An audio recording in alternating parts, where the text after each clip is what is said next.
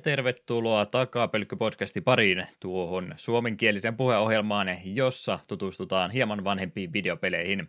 Jakso olisi järjestysnumeroltaan 81. ja se on julkaistu 3. päivä 3. 2020. Jakson pääaina tällä kertaa olisi vuonna 1990 julkaistu NES-peli Star Tropiksi. Siitä ja vähän muustakin juttelemassa ovat Juha, kotipaikkani on Dr. Pepperi Kola Lehtinen sekä Eetu. Ohjeet olivat epäselvät, upotin vahingossa pelikasettini veteen Hinkkanen. Jälleen hyväksyn nämä, mutta olen vähän pettynyt, että et maininnut banaaneja korvissa. Um, se olisi myös hyvä ollut. Me tarvitaan joku kolmas juontaja tähän mukaan, että olisi sen voinut siinä sitten käyttää. Eli vihdoin ja viimein ei ollut tarpeeksi hyvät äh, tota, tota, lisänimet annettu sulle. Pahoittelen kovasti. Ai ai ai. Joo, alkukysymys tähän näin. Tota, jojoilu oli aikana erittäin suosittu harrastus. Montako erilaista jojotemppua sä osaat? Öö, minä osaan sen, missä sitä laitetaan alaspäin, nostetaan ylöspäin, ja sitten se koiran kävelytysjuttu, missä se vedetään vaan perässä. Että... Oh. Nämä on ne mun bravuurit. Vuosien harjoittelua, mutta nuo me osaan. Mm. Joo, mä en tota, sillä muistakaan. Se oli ilmeisesti 80-luvulla oli jo ollut aika suosittu tämmöinen vapaa-ajan harrastus, mutta me taitaa olla pikkasen liian nuoria sitä varten. Kyllä nyt kotona on jokunen jojo matkan varrella joskus ollut, mutta en kyllä muista, että olisi tarkoituksenmukaisesti sillä mitään temppuja opetella. Muuta kuin vaan sormeni sotkemaan sinne lankaan jotenkin. Omituinen harrastus. Meillä on ollut vähän mukavempia leluja, kuten tämmöisiä NES-pelejä esimerkiksi, mitkä on huomattavasti mielenkiintoisempi. Nimenomaan. Kyllä muista meilläkin joku Coca-Cola jojo oli ainakin ja ehkä muutama muu. Ja itse asiassa omista me tälläkin hetkellä jojon. Seinähän tuon Kingdom Hearts 3 Deluxe Editionin mukana tuli se ö, Monsters Inc. tuo, tuo jojo, ja tuolla se mulla hyllyssä on. Enpä en ole paljon käyttänyt, mutta mukana tuli, niin pitihän se ottaa. En Niistä taisi olla vielä just, kun se taisi olla se, kun GameStopista ennakkotila, niin se oli niinku GameStop-eksklusiivi. Woohoo! Onko ihme, että firma menee konkurssiin, kun antavat jojoja kaupan päälle? Mm, siinä varmaan meni vihdoin ja viimein hommanurri. Liian arvokkaita tuotteita. Onko Monstersinkin se jotain jojoa sinne leffassa ollut, mä en ole sitä nähnytkään ikinä, vai minkä takia sen pohjalta on jojo annettu? Öö, se taisi olla tätä Soraan joku erikoisformi siellä, niin käytti tämmöisiä ihme jojo tai jotain. Joku erikoishyökkäys kuitenkin käytti jojo ja tällaista me muistelisin. Ei kumminkaan alkuperäismateriaalin se enempää siis liity. Ei. Olisi ollut kiva, kun olisi tuommoisen jojoisia antanut kokonaisen Keybladein. Olisi ollut aika hyvä. Tai ehkä se oli jojo-referenssi. Se, se on myös mahdollista.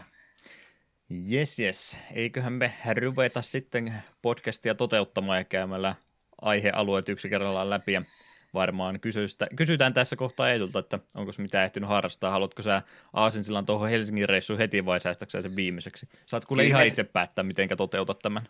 Me ajattelin ihan lopuksi tuon kyseisen reissun mainita, mutta mainitaan nyt ekana se pakollinen Isaki jatkuu.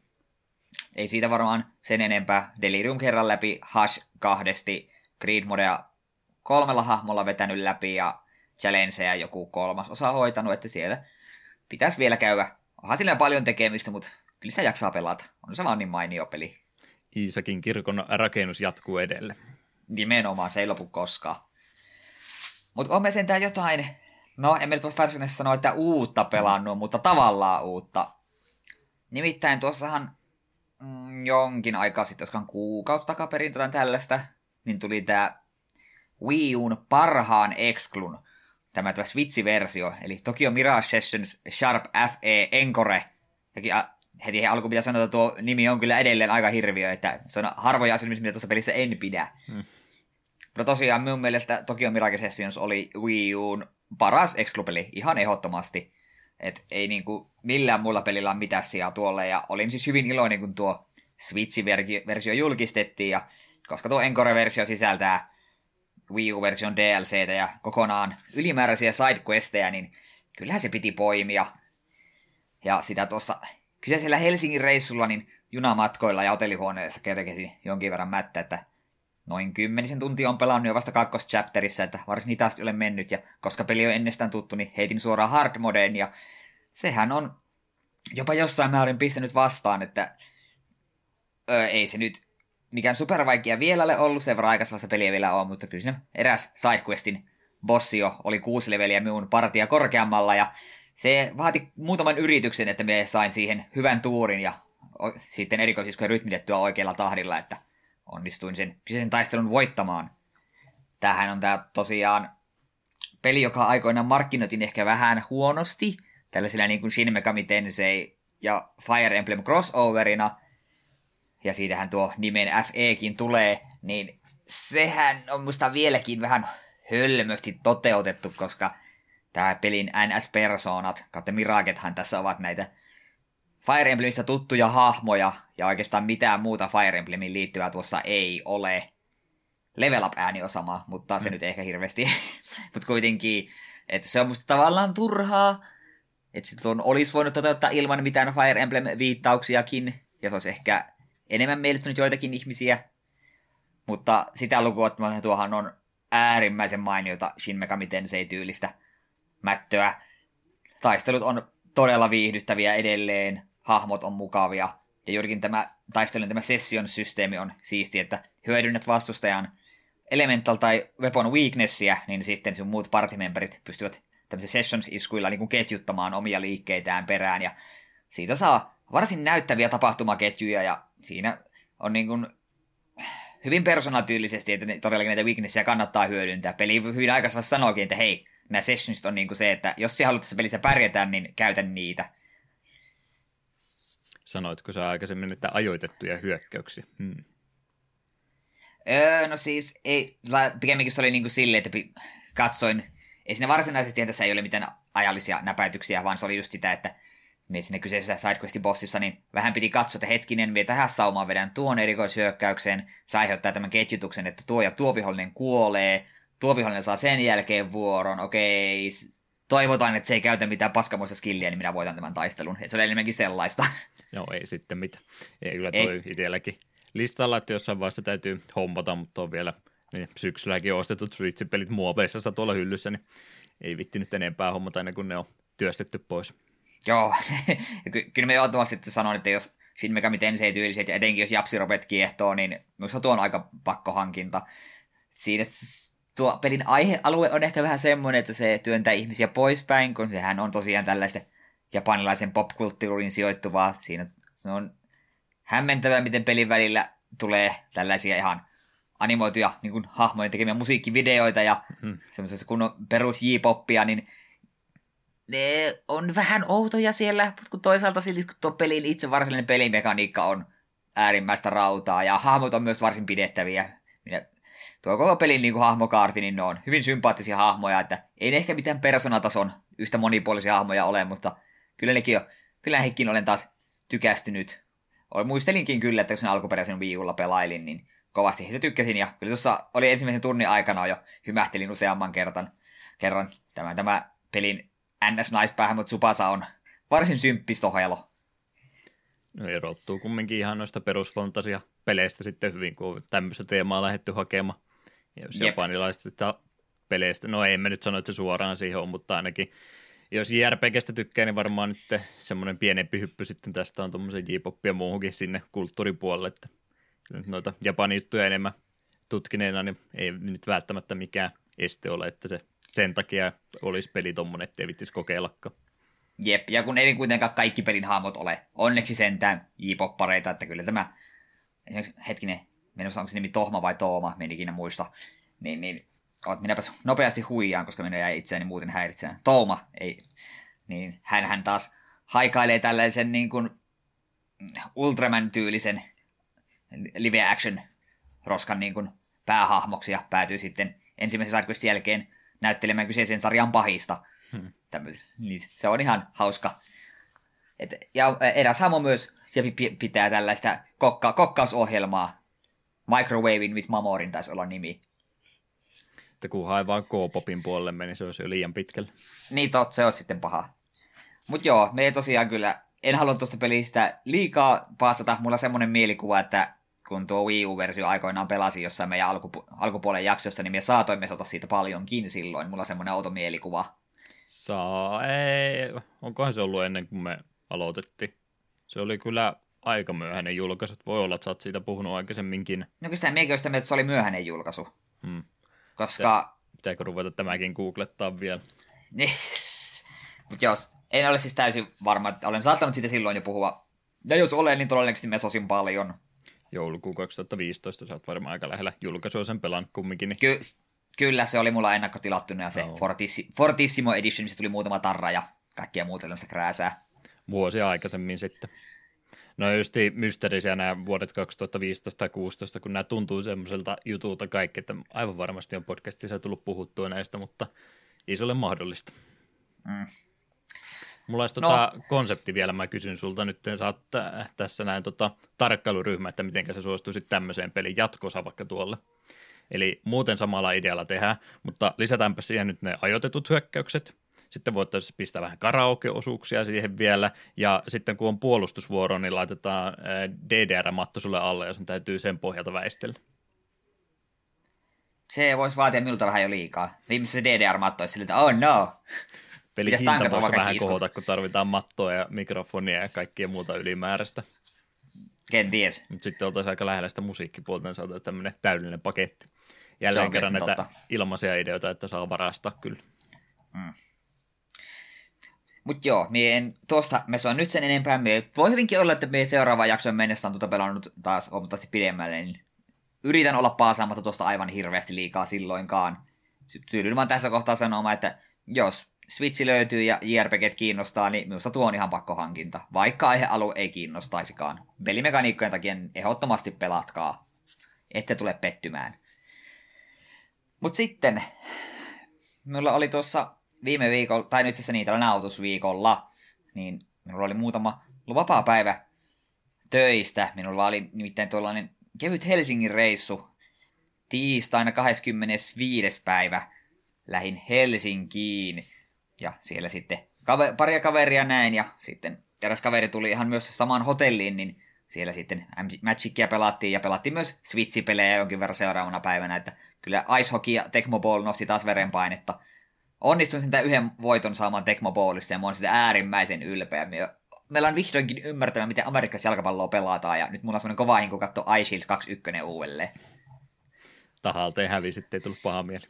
Ei, en usko siihen. Se oli täys yritys siinä ja ai, hieno peli. Mä pitäisin joskus esitellä Tecmo Bowl ihan vaan sen takia, että pääsen puhumaan siitä, että oli itse pitemmässä kaaressa, että miten minä voitin Iiron tässä. Hmm. Terveisiä vaan. Vastahan se hamsteri julkaisi sen arcade-version siitä, että olisiko se vielä parempi. Ehkä. Mutta joo, mutta varsinainen syy, minkä takia tuolla Helsingin päässä oltiin. Tuollainen pienen pieni japanilainen bändi meiltä Baby Metal oli ensimmäistä kertaa esiintymässä Suomessa ja viime kesänä kun liput tuli myyntiin, niin mehän kaverin kanssa välittömästi käytiin liput sitten ostamassa. Taisi olla vielä silleen, että liput oli tuossa myyntiin, niin pari päivää ennen, niin Facebook-sivulla julkaisivat, että hei, tällä koodilla päästä ostamaan liput ennakkoon, niin käytiin heti liput ottamassa ja kyllähän se oli aikamoinen keikka. En tiedä, onko sinulle Baby Metal bändinä miten tuttu? Ei no kuin ihan muutama single vaan sieltä täältä kuulutta, muuten en ole tutustunut. Si- Joo. Siitä tota kuvasta tykkään, kun toi hetkinen Lemmi vai kukahan tämä oli, joka oli ottanut kuvaa backstageilta niiden kanssa ja sanonut, että nämä kimmot kyllä rokkaa kovemmin kuin vanhemmat jätkät täällä näin. Siellä oli joku sitten valittanut, että säkin oot nyt ruvennut tämmöisen sortumaan, mutta ei, Lemmi pisti kovaa takaisin, että nämä on oikeasti kova juttu. Joo, joo, olen kyseisen kaappaksi itsekin nähnyt ja se lämmitti mieltä. Mutta joo, kyseessähän tosiaan, jos ei joku ole tähän tutustunut, niin tämä on varsin erikoinen yhdistelmä. Se on niin kuin japanilainen tyttöbändi, joka soittaa kuitenkin metallia, teknoa ja on sille ehkä vähän räppiäkin välissä ja vähän niin kuin kaikkia musiikkigenrejä sekaisin, mutta kyllä sillä se metalli painaa päällimmäisenä.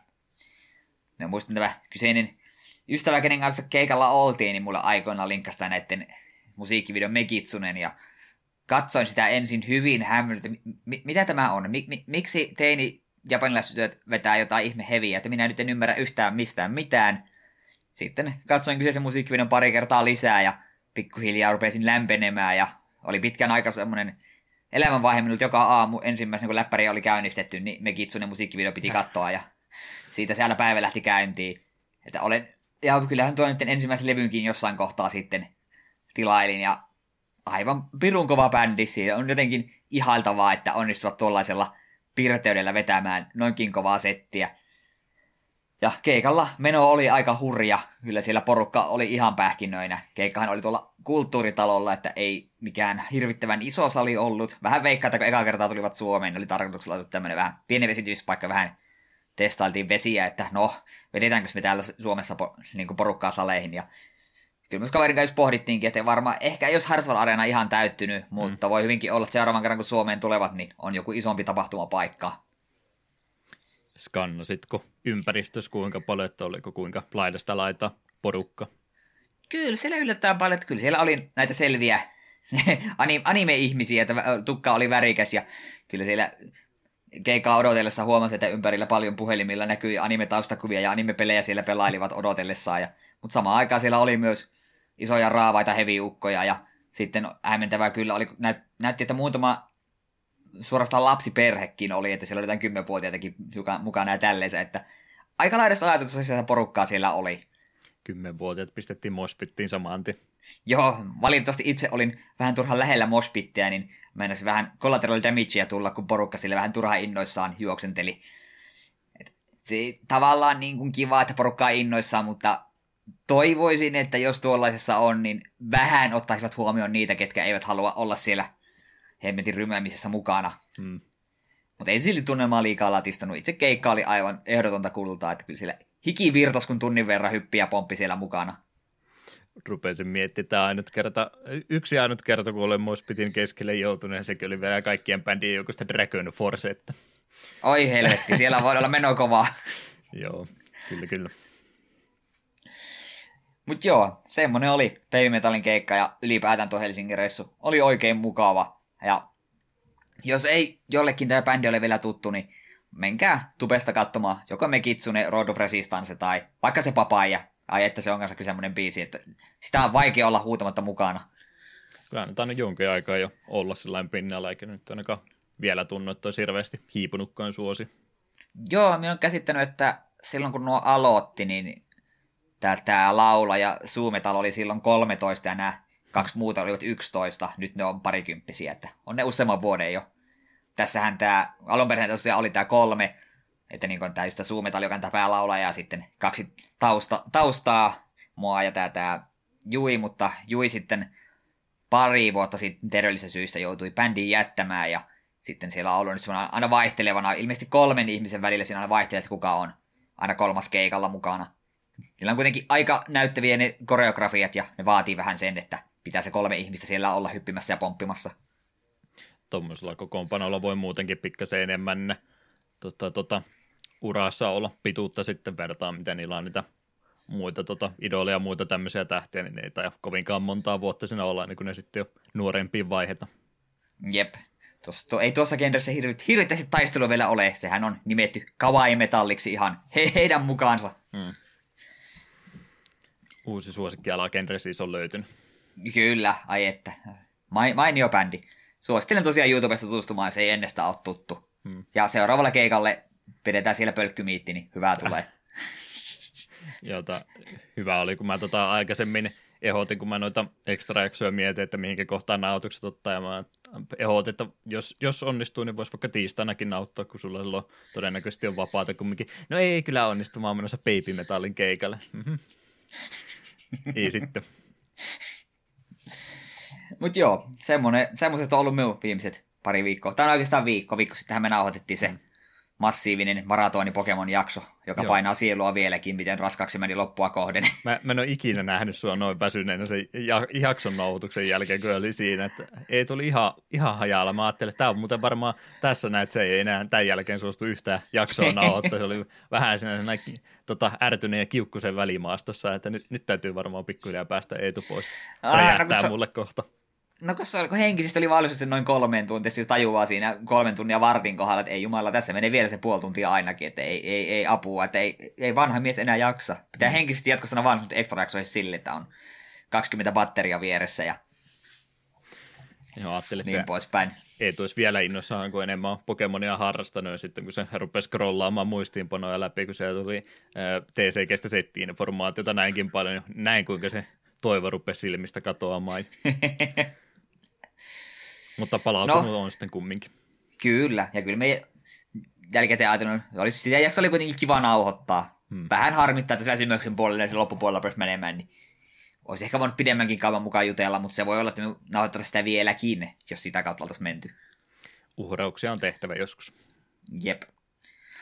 Mutta joo, semmoista tosiaan minulla on ollut tässä viime aikoina. Kerropa Juha, mitäs kaikkea uutta ja hurjaa sinä olet pelannut? Tarviiko kysyä? Viimeiset kolme viikkoa oikeastaan joka päivä kello 6 kello 12 Fovi Klassikkeja pelannut, mutta eilen ei jaksanut pelata ja sitä edellisenäkin päivänä tuli vähän sellainen fiilis, että ta- taas ollaan samassa pisteessä, eli neljään kahdeksaan asti pääsin leveilin vähemmän kuin se on mitä syksyllä jakso, ja taas tulee se sama tota, tota, muuri vastaan tässä näin, että mä en tiedä mikä se siinä kohtaa on, neljästä viiteenkymppiä väliä on se kaikkein ikävä, että väsyttääkö se nyt sitten on vai pahasti vai mikä, mutta taas rupeaa etutökittämään jo. Yes. Voit pelata taas Iisakkiin seuraavan jakson mennessä. Niin, se on se, mikä viime kerralla ainakin käännytti siitä pois. Nyt en ole sitä tehnyt, että oikeastaan ainut muut, mitä nyt tuossa sen lisäksi sitten on pelannut justiin noita ää, maaliskuussa, kun tehdään vielä se ää, spin-offi Pokemon-pelejä, niin niitä nyt tässä pikkuhiljaa vähän stadiumia ja pinballia on pelannut ja vähän se, se, mikä nyt ei varsinaisesti siihen kuulu, mutta mä tota Dolphinia kokeilin asennella ja testasin Serkulta lainaamaan ja häneltä hänen versiosta, laillisesta versiosta rippaamaan tiedostoa nyt tuosta Pokemon Colosseumista, mä eilen aloittelin sitä pelaamaan, että en tiedä jaksaako sitä loppua asti, mutta Colosseum on ihan mielenkiintoinen peli, ainakin toivoisin, että just sen tyyppisiä noita spin-off-pelejä olisi vähän enemmänkin. Oliko se Kubella se, mikä Gale of Darkness vai mikä, missä pystyy vaan niitä ihme Dark Pokemonia nappaamaan?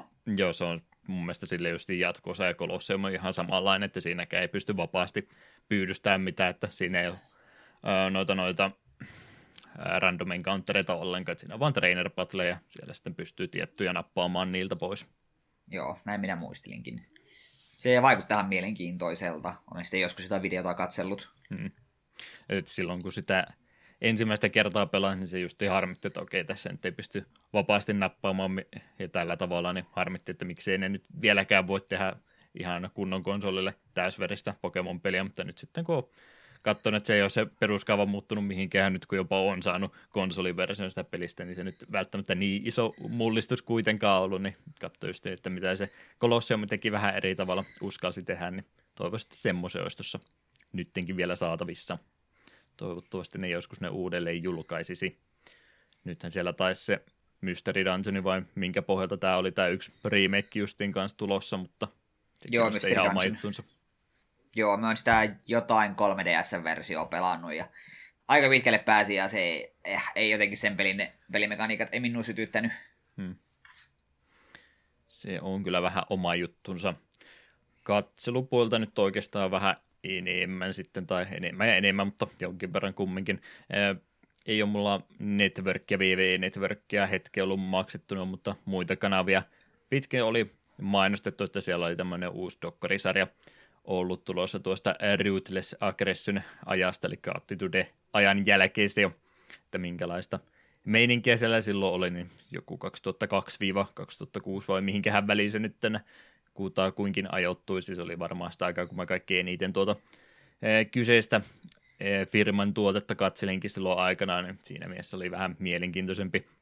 Ei sinällänsä nyt mitään uutta informaatiota itselle kuin sen ajan, niin hyvin muuten tuntee, mutta sellainen itselle tuttua aikaa ja pitkä aikaa näitä 15 eh, vuoden takaisia meininkiä siellä on se enempää ajatellut. Ihan kiva, että ne on tehnyt sen pohjalta nyt eh, myöskin tuommoista vähän luotavaa katselmusta, että miten siellä on tietyt ihmiset pinnalle noussut ja muuta, niin ihan mukava päästä aina sinnekin kulissien taakse toisenaan näkemään.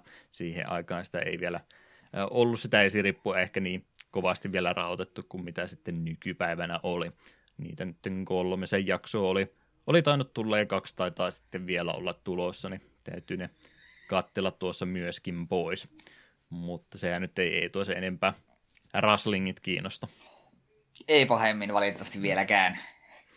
No sen sä tiedät, että monellehan on esimerkiksi joku Officen tyyppinen sarja just niin semmoinen, että kun ei keksi mitään parempaakaan kattomista, niin katsotaan tämä nyt 12 kerran uudestaan. Mulle se on ilmeisesti toi Friday Night se, koska mä rupesin sitten taas uudestaan katsomaan alusta. Yes. lentää niin nopeasti läpi, kun semmoisia viiden minuutin reilu mittaisia jaksoja, niin yhtäkkiä sitä huomattu on kohta kokonaan taas kattonut alusta loppuun kaikki jaksot. Hieno sarja. Harmi vaan, että MT tai toi Wizards oli nyt luopunut siitä, että hän ei enää rahoita niitä tulevia jaksoja. Niin siinä nyt se yhteistyökumppanuus sitten rikki mennyt, että sanoi kumminkin, että kyllä ne aikoi niitä vielä lisää tehdä, mutta sitten vähän eri tavalla toki, kun niitä ei ole erikseen rahoitettu. Hmm. Se on vieläkin mun suosikkijakso, mielellä ikinä tullut sitä, tämä, missä tämä, oliko siis missä tämä Alex mietti, että missä tästä, tästä Temurin, ei Temurin, kun tätä Tarkirin legendaarisesti teki silleen Commander Pakan ja Grahamin Surak-puhe on legendaarinen. Hmm. Karhuja lisää ja double punchia jokaiseen. Näinhän se toimi. Kyllä. Joo, niin alkupää jaksot varsinkin, niin varsin näppäriä, myöhemmät on vähän enemmän tuntuu semmoista olevaa, että mainostetaan tätä uutta settiä nyt ja tehdään se ympärille pari hauskaa vitsiä ja siinä se sitten olikin. Alkupää vähän viihdyttävämpää mun mielestä ollut niissä jaksoissa, mutta hyvä Sa- setti alusta loppuun kumminkin. Sama se on Command Zone tämän podcastin näillä näillä Game Nights EDH-peleissä, että nykyään niin, jos, aina kun tulee uusi jakso, niin se on lähes poikkeuksesta jotain uutta settiä siinä mainostavat, että nytkin uusin, mikä on tulossa, valikas jo tullut, niin on tästä uudesta Unsanctioned Unsetistä, niin sitä vähän mällösäämiä ja toivoisin, että tulisi enemmän niitä videoita, missä ne yksinkertaisesti pelaavat vieraiden kanssa niitä dekkejä, mitä ne itse haluaa, eikä no niin, tänään tehtiin taas dekit uuden setin uusista legendareista. Silleen, jee. Hmm. Hienoa. Vähän harmittaa, kun tuossa tota, MTG-areenassa, niin se, kun sä oot ekaan kertaa sitä pelannut ja pelannut sen, tota, mä en tiedä millä nimellä se nyt meni, onko se siihen masteripuuhun linkattu vai mitenkään, mutta kun sä oot ekaan kerran pelannut sen vaiheen siitä pelistä, niin sä oot saanut sitten niitä valmiita dekkejä ihan mukavan määrän, kun reilun tusinan verran kumminkin, mikä on ihan antelista sinänsä, että pääsee näillä sitten starttiin. Se vaan, että kun sä oot ne kertaalleen pelannut jo silloin aikana, sä nyt yrität uudestaan, niin sä et enää uusia semmoisia samantyyppisiä settejä noista uudemmista julkaisusta niin, saa ollenkaan, niin mä just niin parina iltana käynyt siellä pottia vastaan mielenkiinnosta kokeilemassa jotain muuta toiselta näytöltä katsoa, niin on mulla edelleenkin se Taravnikan ajalta ne samat jutut, ei oikein kiva sitten, kun ei silläkään tavalla pääse niitä uusia opettelemaan, ja toinen vaihtoehto on sitten vaan rahaa pistää siihen kiinni, niin pläh. Mm.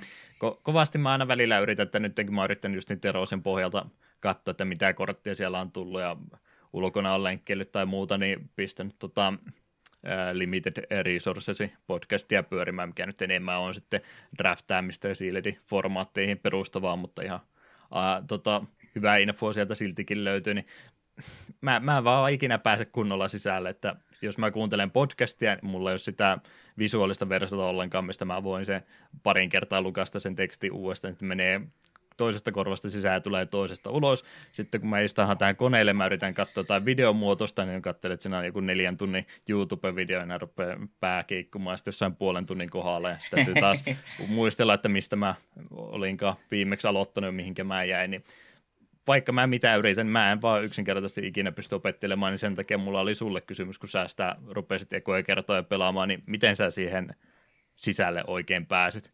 Mä yritän nyt ehkä varmaan vähän liikaa yhdellä kertaa opetella, että teikö sä vaan jonkinlaisen omalaatuisen toteutelma ja pelasit sitä omaa peliä, etkä sillä väkisin yrittänyt opetella, että mitkä kaikki kortit esimerkiksi tällä hetkellä standardissa ja muuta.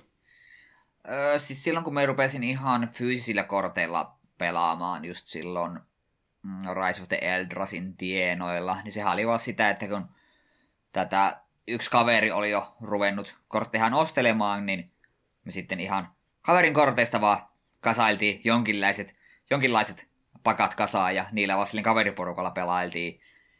Ja muutaman kerran, mitä sillä jossain Sealedissä kävi, silloin oli vaan sitä, että no ei tämä nyt kauhean hyvää ole, mutta minusta, minusta tämä on kiva pakka. Mm.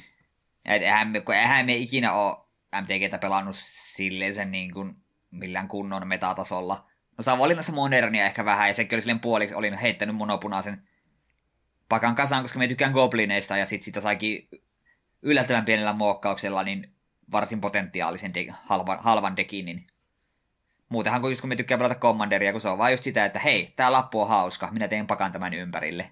Mm. Tai minä haluan pelata näitä värejä, niin mikäs kenraali näihin sopii? No, tää on näitä värejä, niin heitetään kaikki kortit kasaan ja sitten pelatessa itse oppii huomaamaan, että okei, tämä kortti ei ihan palvele tässä pakassa semmoista roolia, mitä sen pitäisi, niin olisiko tällä joku korvaava?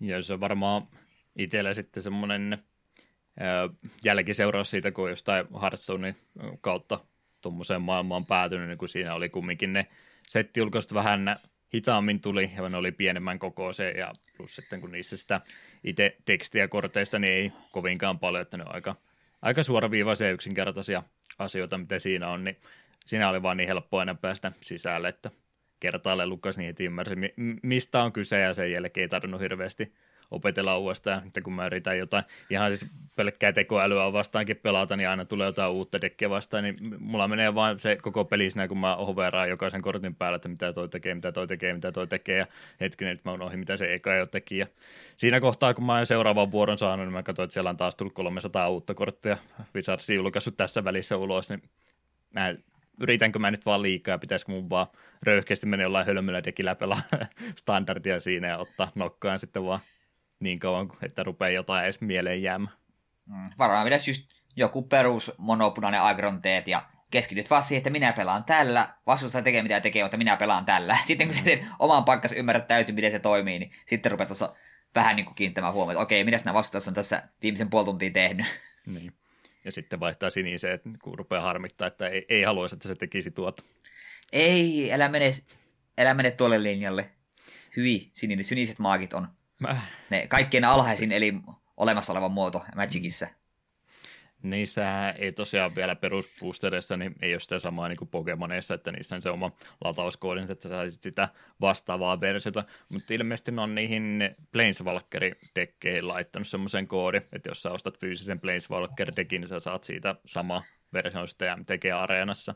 Nehän Joo, ja... ilmeisesti no ole me... kovinkaan hyviä, mutta että siinä, siinä mielessä vähän rahallista arvoa, jos ostaa fyysisen version, niin saa sitten ainakin jonkinlaisen valmiin pohjan, minkä ympärillä voi sitten ruveta omaa tekemään. Joo, ja eikö niissä Brawl-pakoissa ollut kanassa koodit?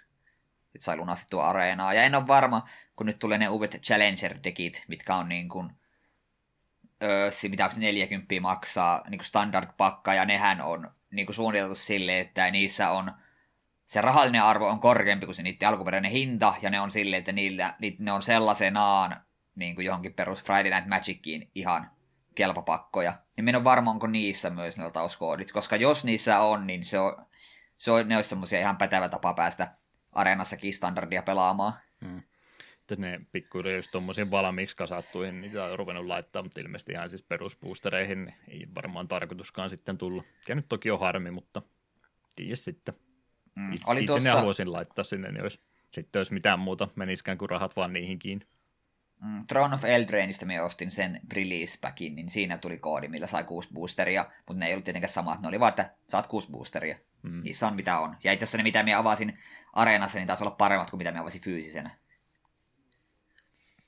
Niin. Onko on hyvä vai huono asia? No se Huono, vähän riippuu, mitä asia ajattelee. Niin. Siellä on ihan jännää tuotetta nyt muutenkin tulossa kuin ihan perus, eh, perusuusia settejä toki tulee jatkuvasti ja nyt tulee sitten taas sitä koresettiäkin joka vuosi uusi, niin se on aina se hyvä, että ne ainakin vähän, vähän vähemmän noita eri uusia sanoja, noita keywordia, niin helpompia settejä siinä mielessä niitä opetella. Sitten siellä oli jotain mystery boosteriakin ilmeisesti taas tulossa, se tulee ihan mitä sattuu joukossa ja sitten on kuulemma jotain Jumpstart-nimisiäkin isompia boostereita tulossa, että nekin on Joo, vähän aloittelijaystävällisempi. Joo, niitä jumpstartteja me en täysin ymmärtänyt. Me vähän niin kuin lueskella, minkälaisia ne on, ja me oli vähän hä- hämmentynyt. Totesivat, että okei, tämä varmaan minua liikuta, koska enimmäkseen pelaan Commanderia. Mm-hmm. Ja siihen, mihin me itse on nyt vähän pettynyt, kun silloin viime vuonna julkistettiin nämä Secret Lairit, tämmöiset varsin hintavat erikoispäkit, jossa tulee erikoisartilla tietyt kortit. Ja mitä, että se oli, mitä nytkin tuli ne Teroksen vanhat jumalat tämmöisellä tähtikuvio-artilla, niin 40 maksaa kolme korttia, 200 kaikki 15. Mm. Se on aika, aika suolainen ja alkoi että okei, no ihan kiva, että tämmöisiä tulee tämmöisiä erikoista tänne silloin täällä, että nythän niitä suoltaa jatkuvalla syötöllä ulos. Vasta katsoin Twitteristä, okei, nyt tuli tämä joku, että missä oli just neljä eri korttia, ok. Sitten seuraavana päivänä, no mitäs helvetti, täällä on jo seuraava Secret, Secret tulossa, että neljä eri artista Thalia, Guardian of Trabenia, ja sekin on joku 40. What? Ihan kiva, että julkaistaan tuommoisia vähän erikoisemmilla arteilla kalliimpia, mutta kun ne tuntuu suoltavan niitä nyt ihan jatkuvalla syötöllä. Niitä on nyt jo se viimeisen muutaman kuukauden aikana tullut joku kahdeksan eri Secret Lairia, jotain tällaista. Tuotteita on aika kovasti viime aikoina tullut. Vähän Joo, sitä on twi- pää on Jeps. pyörällä. Sitä ennen Twitterin puolella kanssa on vähän porukka sanonut, että tämä vähän, vähän alkaa ähky tulla, että niin kuin please, vä, vä, vähän rauhoittukaa, että ajoittakaa näitä vähän edes paremmin. Ei tälleen, että hirvi, hirvisinä ryöppäinä tulee koko ajan tavaraa, että kukaan ei oikein pysy kärryllä, että mitäs kaikki on julkaistu. Mietin, että vi- 15 kallista kortista ei vielä semmoista sisustuselementtiä eikä oikein saa, vaikka sen kehyksiin laittaisi. Jos jostain semmoisesta täydestä setistä saisi hyvän sisustuselementin, niin eikö se olisi aika hieno, kun pistäisi noin Amonketin kaikki masterpieceit vitriinin taakse, niin se olisi hyvä laittaa seinälle. Kieltämättä olisi aika nättiä, voisi olla vaan vähän kallista. Niin, montakohan niitä siinäkin setissä oli, useamman kymmentä. Parisenkymmentä. Mie omistan sen Hour of Devastationin tämän, tämän, tämän Oppositionin, sen minä voisin boosterista, se on joku kolme vai neljäkymppiä. Ja sitten se Gauntlet of Powerin avasin mm, Kaladeshissa ja sekin on joku kolmisenkymppiä. Mhm. Ne oli ihan kivoja avata, mutta en ehkä rupea niitä yksittäisinä ostamaan. Niin, tai pelaamanka. On mulla, oppositio, oppositio mulla on pakassa. Se on nätin näköinen. Hohtaa tarpeeksi, niin se löytää nopeasti, kun yrittää jotain tiettyjä kortteja sieltä nostaa. Mm. Joo, tämä on jälleen kerran näitä jaksoja, kun valitetaan siitä, että voisi pelata MTG Arena, mutta ei sitten kumminkaan pelaa. Sitten joskus. Mm. Ah, sen me vielä haluan nopeasti sanoa, kun kerkesin unohtaa, mutta siellä mainitsit, mainitsit tuon katsomispuolen, niin Peter Call Saulin vitoskausi on alkanut, pari ekaa jaksoa on katsottavissa ja kolmannen jakson pitäisi tulla jakson julkaisupäivänä ulos, niin katsokaa. Edelleen mainio sarja. Sitäkin vähän enemmän sitten tullut. Joo, ilmeisesti seuraavan kauden pitäisi sitten olla viimeinen ja näin on käsittänyt se kun loppuu, niin sit se käytännössä loppuu siihen, mistä, mistä Breaking Badissa, tai mistä Breaking Bad kohtaasta tämä, tämä Soul tulee mukaan kuvioihin, niin ympyrä sulkeutuu oikein nätisti. Ja sitten on hyvä tekosyy katsoa Breaking Bad uusiksi.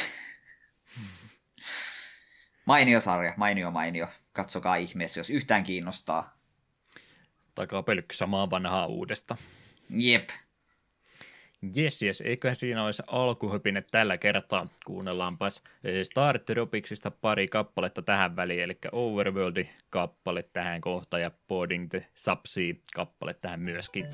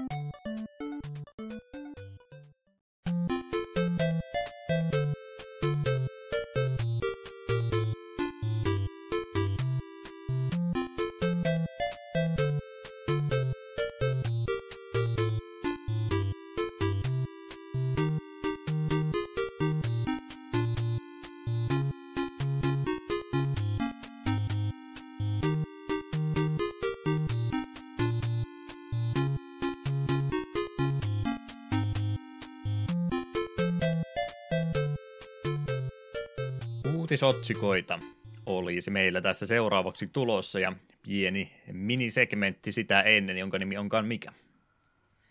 Sehän on tietysti tänä päivänä pelihistoriassa, eli mitä tapahtui 10, 20 ja 30 vuotta sitten. ei ole koskaan ennen käynyt näin, että ää, näinä päivinä 10-20 vuotta sitten ei oikein ollut juurikaan mitään mielenkiintoista, mutta sitten taas 30 vuotta sitten, niin sinä päivänä oli oikeasti jotain tapahtunut. Tämä ei varmaan koskaan mennyt näin, mutta kerta se on ensimmäinenkin. Ää, 3.3.2010, eli 10 vuotta sitten, mitäs tänä päivänä oli tapahtunut. Semmonen peli oli julkaistu tänä päivänä kuin Toy Soldiers, Xbox 360 versio. oli tänä päivänä julkaistu ja myöskin PC-versio tästä oli ainakin tullut myöskin Microsoftin Game Studios tässä julkaisin ja Signal Studios oli tässä kehittäjänä. Kyseessä on ensimmäisen maailmansotaan sijoittuva strategiapeli, jossa sijoitellaan lelusotilaita tuonne pelikartalle. Enpä ollut tästä aikaisemmin kuullut yhtään mitään. Oletko siitä koskaan kuullutkaan? Nimi on tuttu, että on varmaan jossain tullut vastaan, mutta en olisi kyllä yhtä sanonut että minkälainen peli tämä on. Hmm. Vähän pienemmän tason julkaisu kumminkin oli kyseessä. No tämä peli ehkä vähän tutumpi. Tätäkään nyt ei varsinaisesti ollut tänä päivänä julkaistu vaan päivää aikaisemmin, mutta koska se oli osassa maailmaa julkaistu kolmas päivä kolmatta ja mulla ei ollut mitään parempaakaan tähän kohtaan heittää, niin näillä periaatteella ää, olin sen pistänyt sitten päivän myöhemmin, eli Battlefield Bad Company 2 oli tänä päivänä julkaistu edelliselle konsoli, konsoleille julkaistu, eli 360 ja PS3 ja sitten PCllekin tietysti tullut. Tämähän on tosiaan sitten noita näitä Dicein tekemiä AI Digital Illusions nimellä oli tuossa kehittäjä laitettu, mutta Dicein pelejähän nämä siis ovat olleet. Ja, ja onko siitäkään mitään sitten sanottavaa. Mä oon vähän huono ollut nyt Battlefieldien kanssa. Mä Battlefield 2 ostin joskus halvalla silloin aikanaan sitten ja sitten totesin, että okei mun näytti se ei jaksaisi pyörittääkään tätä, niin mä en saanut sitä käynnistymään. Jäi pelaamatta. Battlefield 3 mä silloin ostin joskus Savonlinnan vuosina ajattelin, että nyt ruvetta vähän Battlefieldia pelaa ja pelasin sitä kolme tuntia sinä ekana iltana ja en käynnistänyt sitä sen jälkeen enää koskaan uudestaan. Hyvät 60 siinä. En ole ikinä elässäni pelannut sekuntiakaan yhtään päfää tai kodia. Mm. Että niin. Ei ole minun juttuja. Ja aiot sen semmoisena pitääkin. Kyllä. Kyllä ihan Battlefield hauskaa varmaan olisi ihan perus servereillä pelata, että on sitten näitä tota, tota, ajoneuvoja ja muitakin laitettu. Mä en tiedä sitten, miten nämä Bad Companit erottu, erottu siitä joukosta, että oliko näistä jo vähän, vähän tota pienemmällä kaavalla tehtyjä pelejä vai mitenkä. Muistan kumminkin, että ihmiset näistä Bad Company-peleistä justiin tykkäsi silloin kovastikin, niin oletan, että hyviä pelejä kumminkin on kyseessä, vaikka nyt pelaamatta nämä onkin jäänyt. Sitten mitäs 20 vuotta aikaa taaksepäin, mitä silloin olisi tapahtunut. Ei ollut mitään pelejä tänä päivänä julkaistu ollenkaan, mutta pieni studiomuutos oli tänä päivänä tapahtunut. Eli Kremlin-niminen studio, brittiläinen semmonen, jonka juuret vie aina tuonne vuoteen 84 asti, oli jo aikaisemmin myyty Infogrammeisille ja tänä päivänä oli myöskin ju- sitten tuon nimensä muuttanut virallisesti Infogrammes Studios Ltdksi. Kremliniltä paljon pelejä kyllä matkan varrella on tullut. He ovat muun muassa ollut kehittämässä tai julkaisemassa pelejä, kuten tuota Monty-pelisarjan pelejä, muun muassa tuo Monty on Terrano, mikä varmaan niistä se kaikkein tutuin on. Zool 1 ja 2 on tehnyt. Actua-pelisarjan urheilupelit oli heidän tuotoksia, Eetu varmaan muistaa Hawks of War, niin se on myöskin heidän tuotantoansa.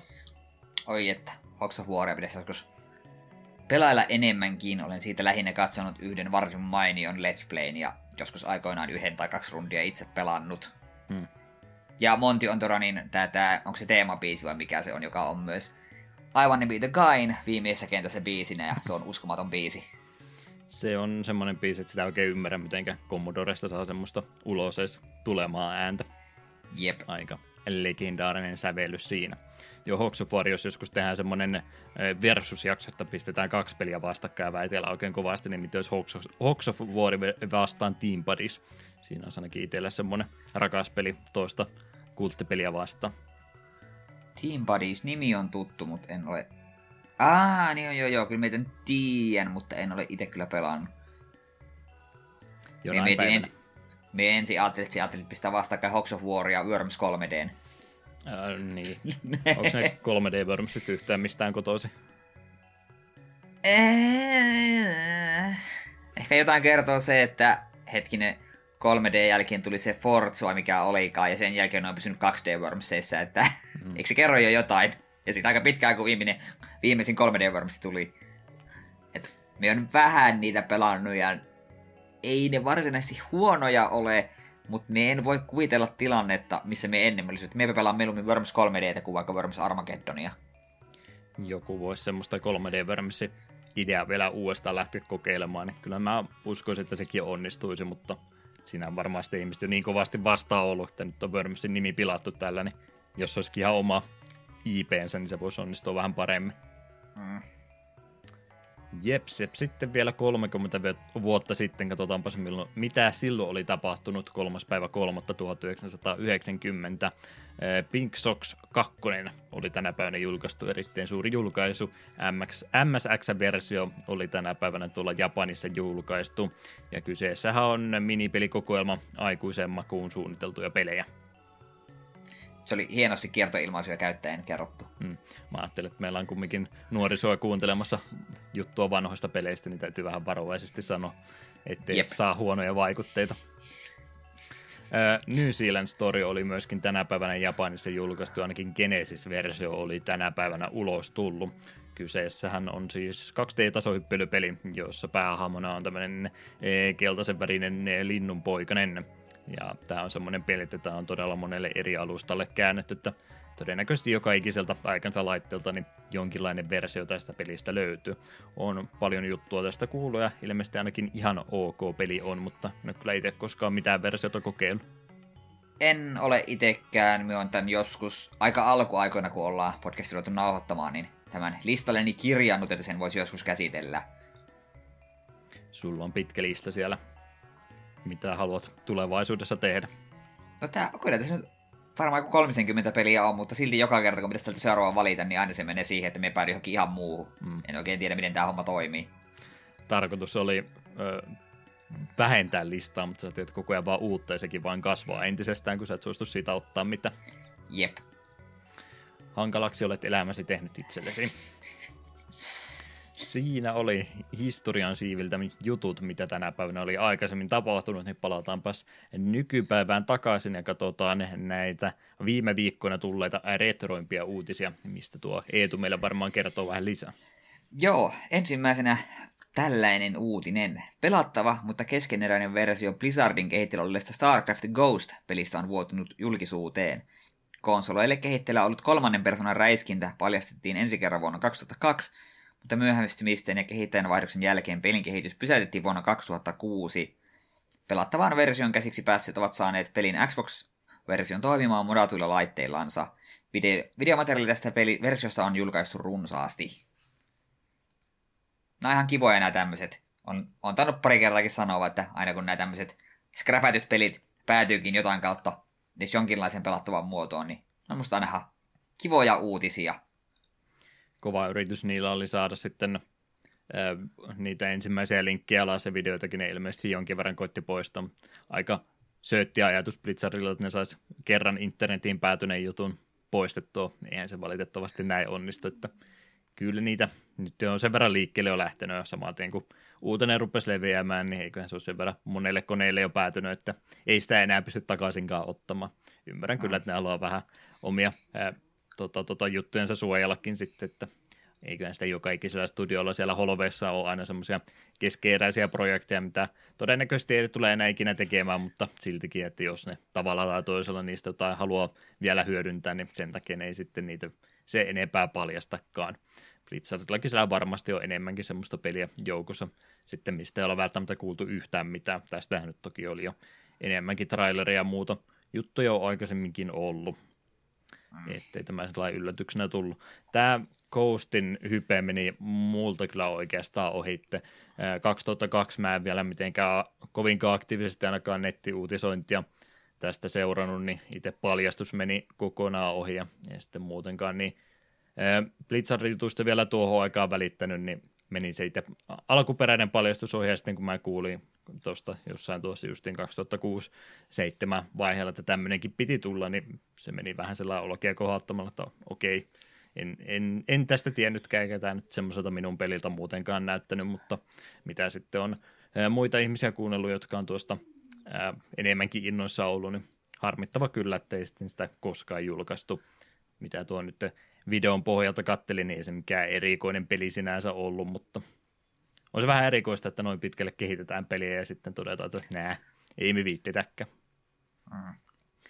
Mietin, että tänä päivänä, jos olisi samanlainen projekti ja näin pitkälle edennyt, että olisiko nykypäivän Blizzard enää semmoinen, että tämä ei vastaa enää meidän standardia ollenkaan. Miettii, minkälainen Warcraft 3 Reforgedin, missä maalissa se tuli ulos ja Vovi-lisäritkin nyt edellinen ei kovinkaan hyvää ollut ja puhelinpeliä ja kaikkia muuta tulee, niin miettii sitä studiota, joka aikaisemmin justiin tänne ton Titan-projektin, mikä piti olla se isompi MMO-korvaava ja sitten ne siitä teki Overwatchin kumminkin ne perus, perusen, niin mietin, että ei, ei Blizzard enää niin iso tota, projektia tule koskaan, eikä varmaan siitä vähän pienempääkään versiota, niin ei tule sitä enää koskaan tuolla tavalla keskeyttää, että kyllä nyt varmaan tänä päivänä ehkä se asenne on sillä muuttunut, että jos se sieltä nyt ihan timanttia tulee, niin kyllä meidän täytyy ulos kumminkin saada, että niin paljon rahaa niin. näissä on kiinni.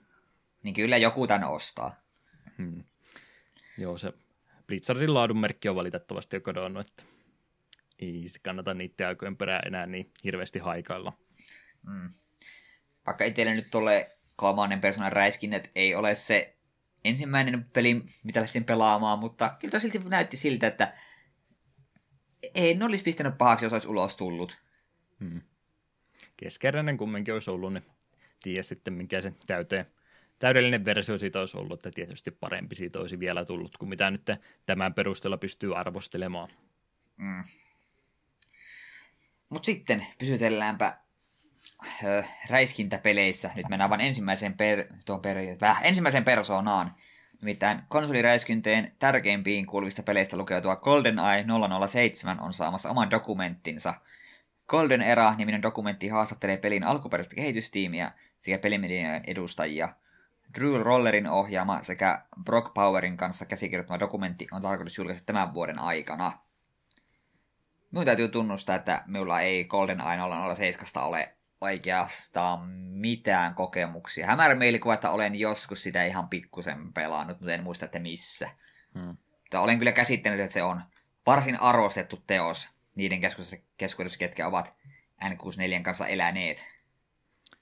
Valitettavasti sama tilanne itselläkin, kun ei, ei siellä muksuna lähipiirissä kenelläkään ollut N64, että kyllä kaikki sitten pleikkarin päätö, kun kaverillakin oli, niin piti tekin pleikkari saada, niin ei, ei tosiaan meidän lähipiirissäni ollut kenelläkään 64 eikä Saturniakaan.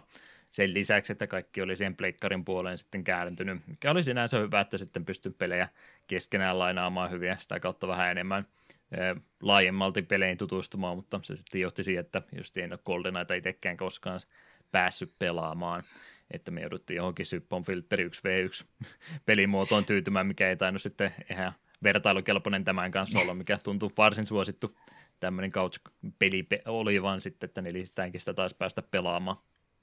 Mm. Katoavaa kansanperinnettä tuo, että neljä ihmistä päätyy samaan te- telkkarin ääreen pelaamaan räiskintoja. Ei enää tänä päivänä niin onnistuisi. Surullista.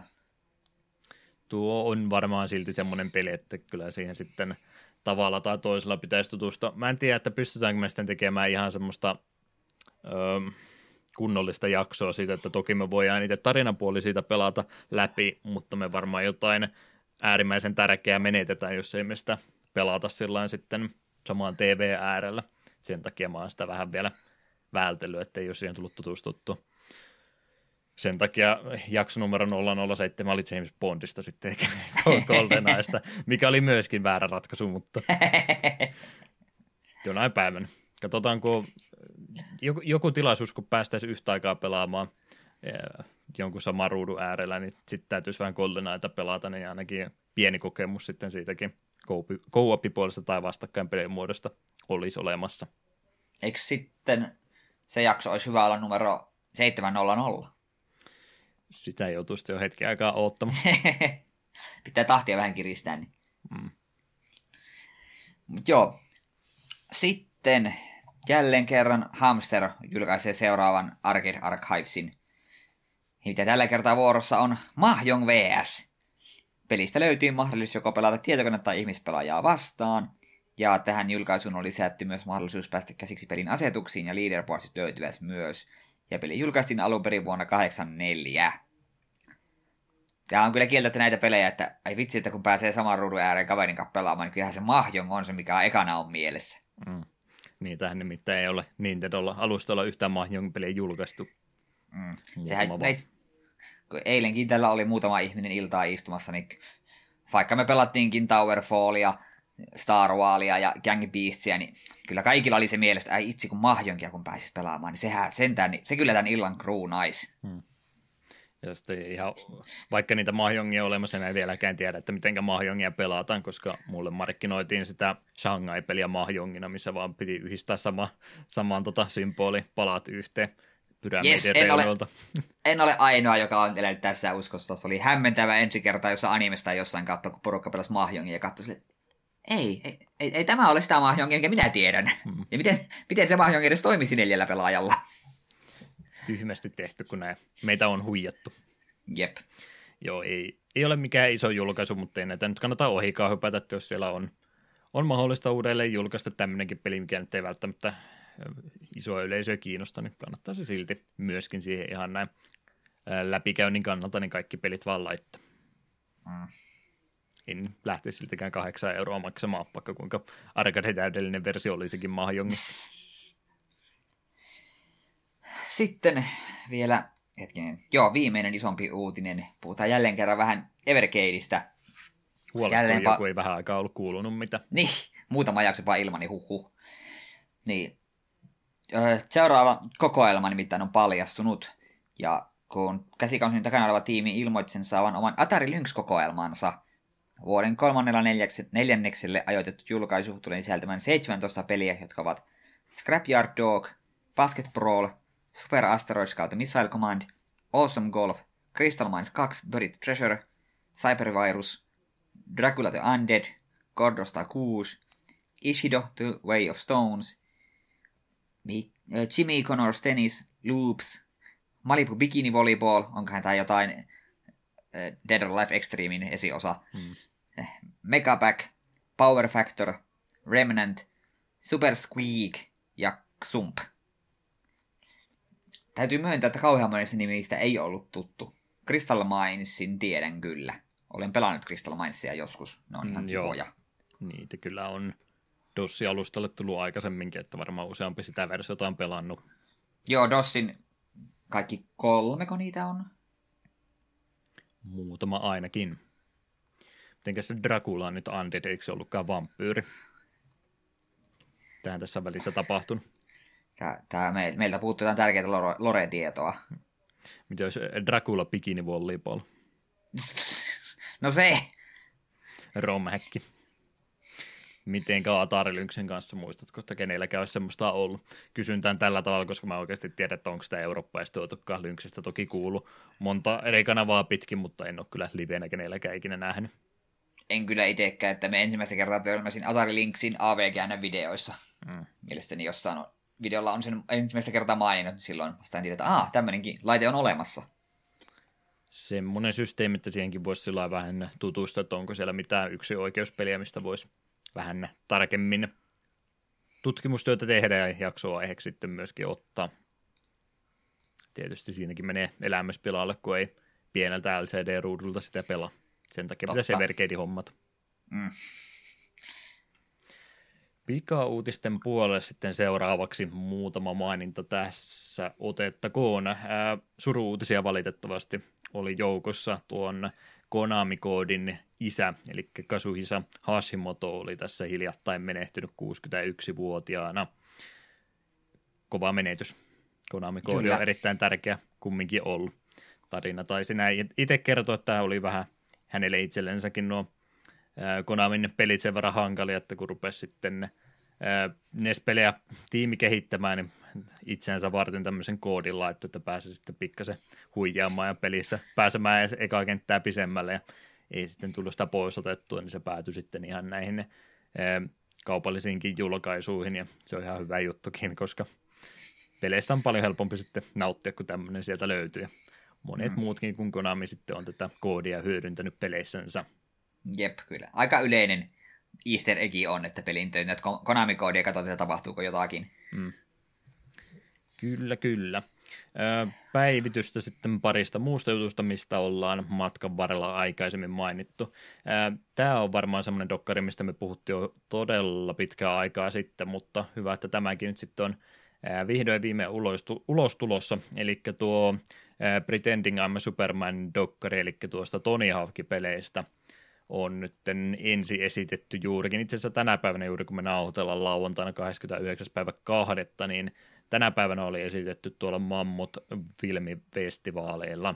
Kumminkaan ei vielä laajemmasta jakelusta tässä vaiheessa tietoa ole, mutta eiköhän se jonkinlaiseen digitaaliseen levitykseen ainakin päädy, niin päästään se myöskin joskus näkemään. Itselle Toni Hawkit oli aika, no en sano, että tärkeitä pelejä, mutta ensimmäiset neljä oli semmoisia, ei hitse, aa, nyt täytyy sanoakin, mä, en, mä oon omituinen ihminen. Kaikki tykkää Toni Hawkin kakkosesta kovastikin. Mä en ole koskaan koskenut siihen. Että mä ykkösestä yppäsin suoraan kolmoseen ja nelostakin tuli jonkin verran pelattuja. Sitten on jotain myöhempiäkin julkaisuja tullut kyllä kokeiltua, mutta niistä nyt ei niin hirveästi välittänyt. Ei tullut itse koskaan skeitattua eikä mitään tämmöistä. Kaverit vähän sitä hetkiä aikaa harrasti, kun se pinnalla oli, mutta en, en siitä puolesta eteen välittänyt, mutta kyllä Toni Hawkit silti oli, vaikka itse aihealue kiinnostanut, niin peleinä aika toimivia. Mm. Mekin on jotain Tony Hawkia enemmän pelannut, minä en muista mikä se oli. Se on se, eka kenttä on se ihme joku tämmönen lentokentän tämmönen hangeri tai tämmönen. Mm.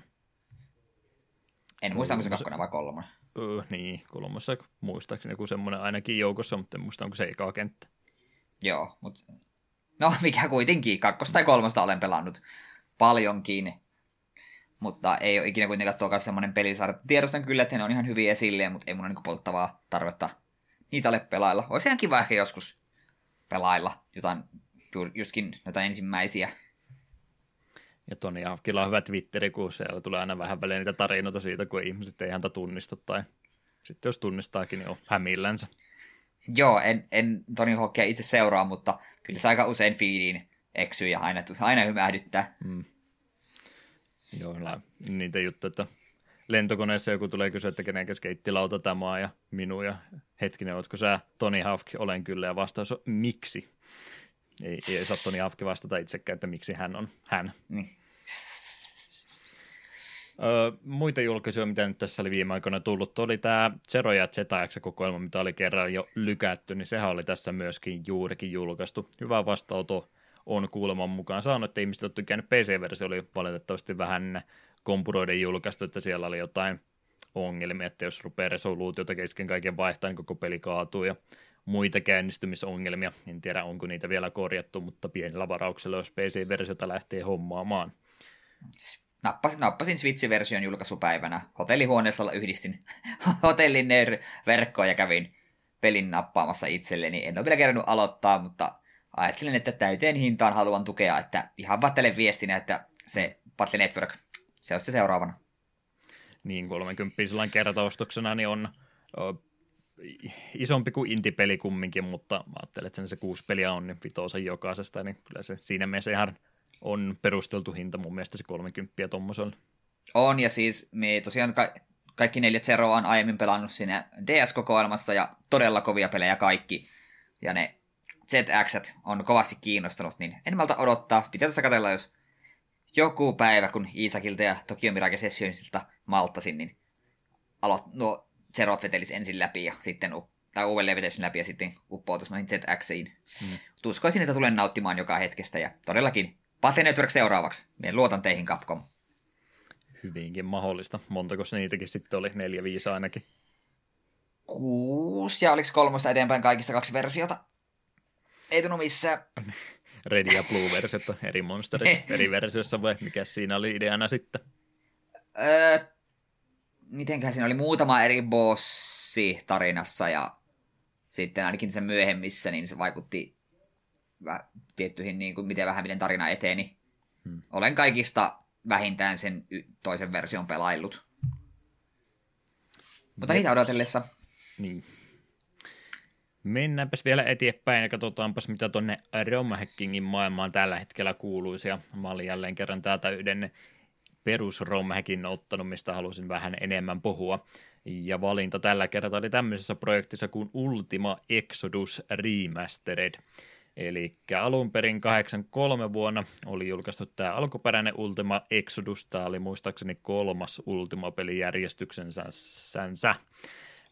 ja sen pohjalta oli sitten tehty NES-käännös vuonna 1987, mihinkä tämä käännös siis perustuu. Tuo konsolikäännös ei silloin aikanansa korjannut alkuperäisestä pelistä löytyneitä virheitä tai puutteita, jotka sitten ynnättynä siihen, että konsoliversio kumminkin joutui jonkin verran kompromisseja tekemään, niin, niin lopullinen tuote oli sitten vähän semmoinen keskinkertainen tuote. Ja sen takia on sitten ruvennut tämä tiimi tämän projektin takana tekemään tämmöistä remastered-versiota tuosta pelin NES-versiosta. Eli on haluttu tehdä semmoinen mahdollisimman täydellinen versio tuosta NES-porttauksesta, kumminkaan muuttamatta sitä peliä liikaa. Tähän äkkiin ja sen päivitykseen kuuluu muun muassa bugifixit, käännöksen korjaus, ehostettu käyttöliittymä ja peligrafiikka. Tekoälyä ollaan tehty vähän paremmaksi ja yleistä uudelleen tasapainotusta koko pelin matkan varrella ollaan myöskin tehty. Ja vaikka nuo muutokset tekeekin tuosta pelikokemuksesta varsin alkuperäistä mukavemman version, niin siitä huolimatta tuota peliä ei olla helpotettu liikaa, että varsin haastava peli näiden muutostenkin jälkeen on edelleen kyseessä. Ja Fox Cunning oli tässä tuo häkin tekijä.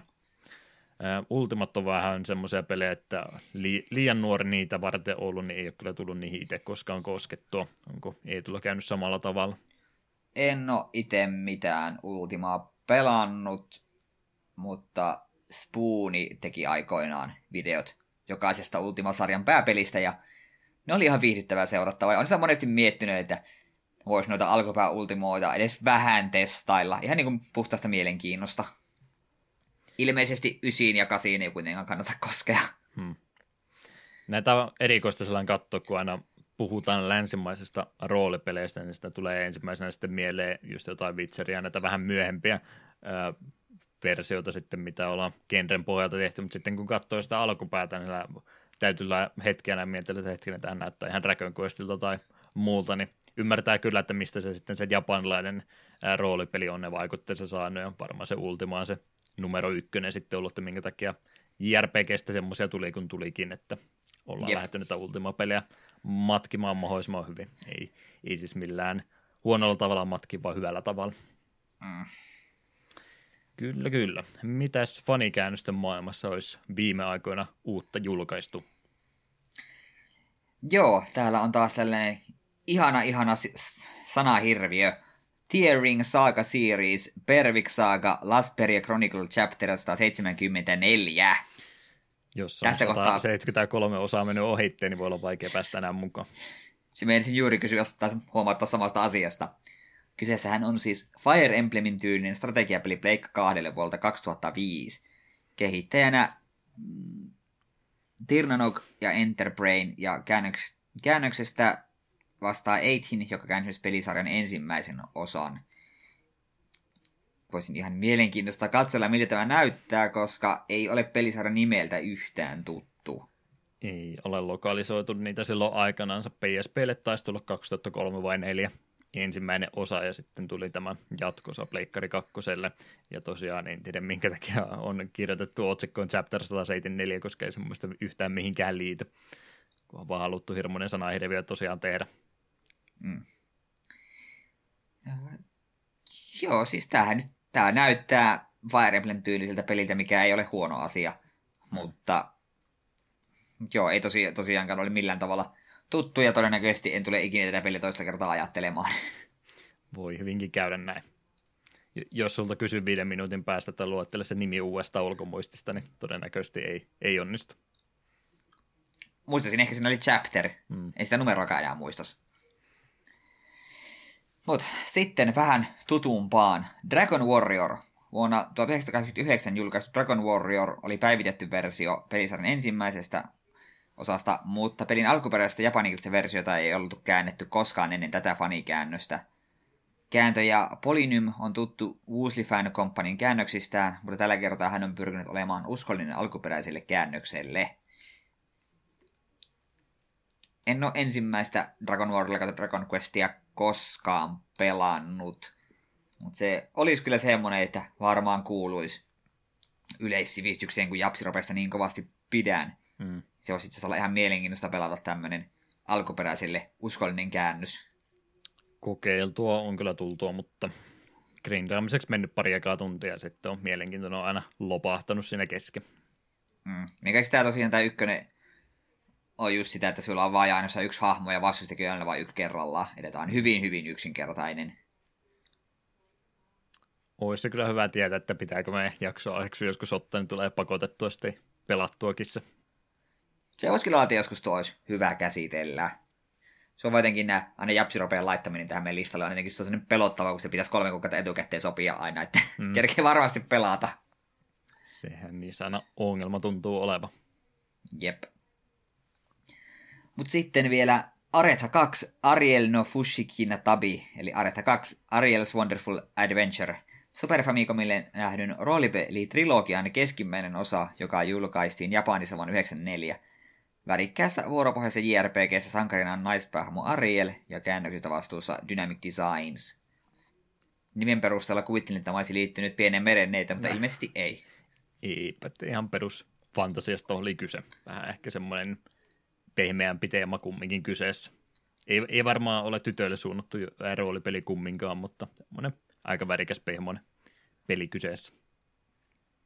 Joo, ei tämä huonolta näytä, mutta sitä on ennenkin tässä asiassa puhuttu, että kun näitä tuon ajan japsiropeja on ihan käsittämätön määrä, mitä jo ennen pelannut, niin voi hyvinkin olla, että ei niitä ikinä kerran kaikkia pelailla. Hmm. Jos jotain edes kerkee, niin mistä sitä aloittaa, kun valikoimaan näin hirmuisesti. Jep, ja minun mielestä ei ole pitkään, kun just puhuttiin siitä, että kyllähän ne varmaan ne kaikkein kovimmat, just Chrono ja Final Fantasy näin, niin ne on kyllä käännetty ja ne on kyllä pelattu, että se, nuo mitkä on jäänyt kääntämättä, niin ne on sitä enemmän sitä keskivertokastia. Hmm. Näinhän näissä monesti on käynyt.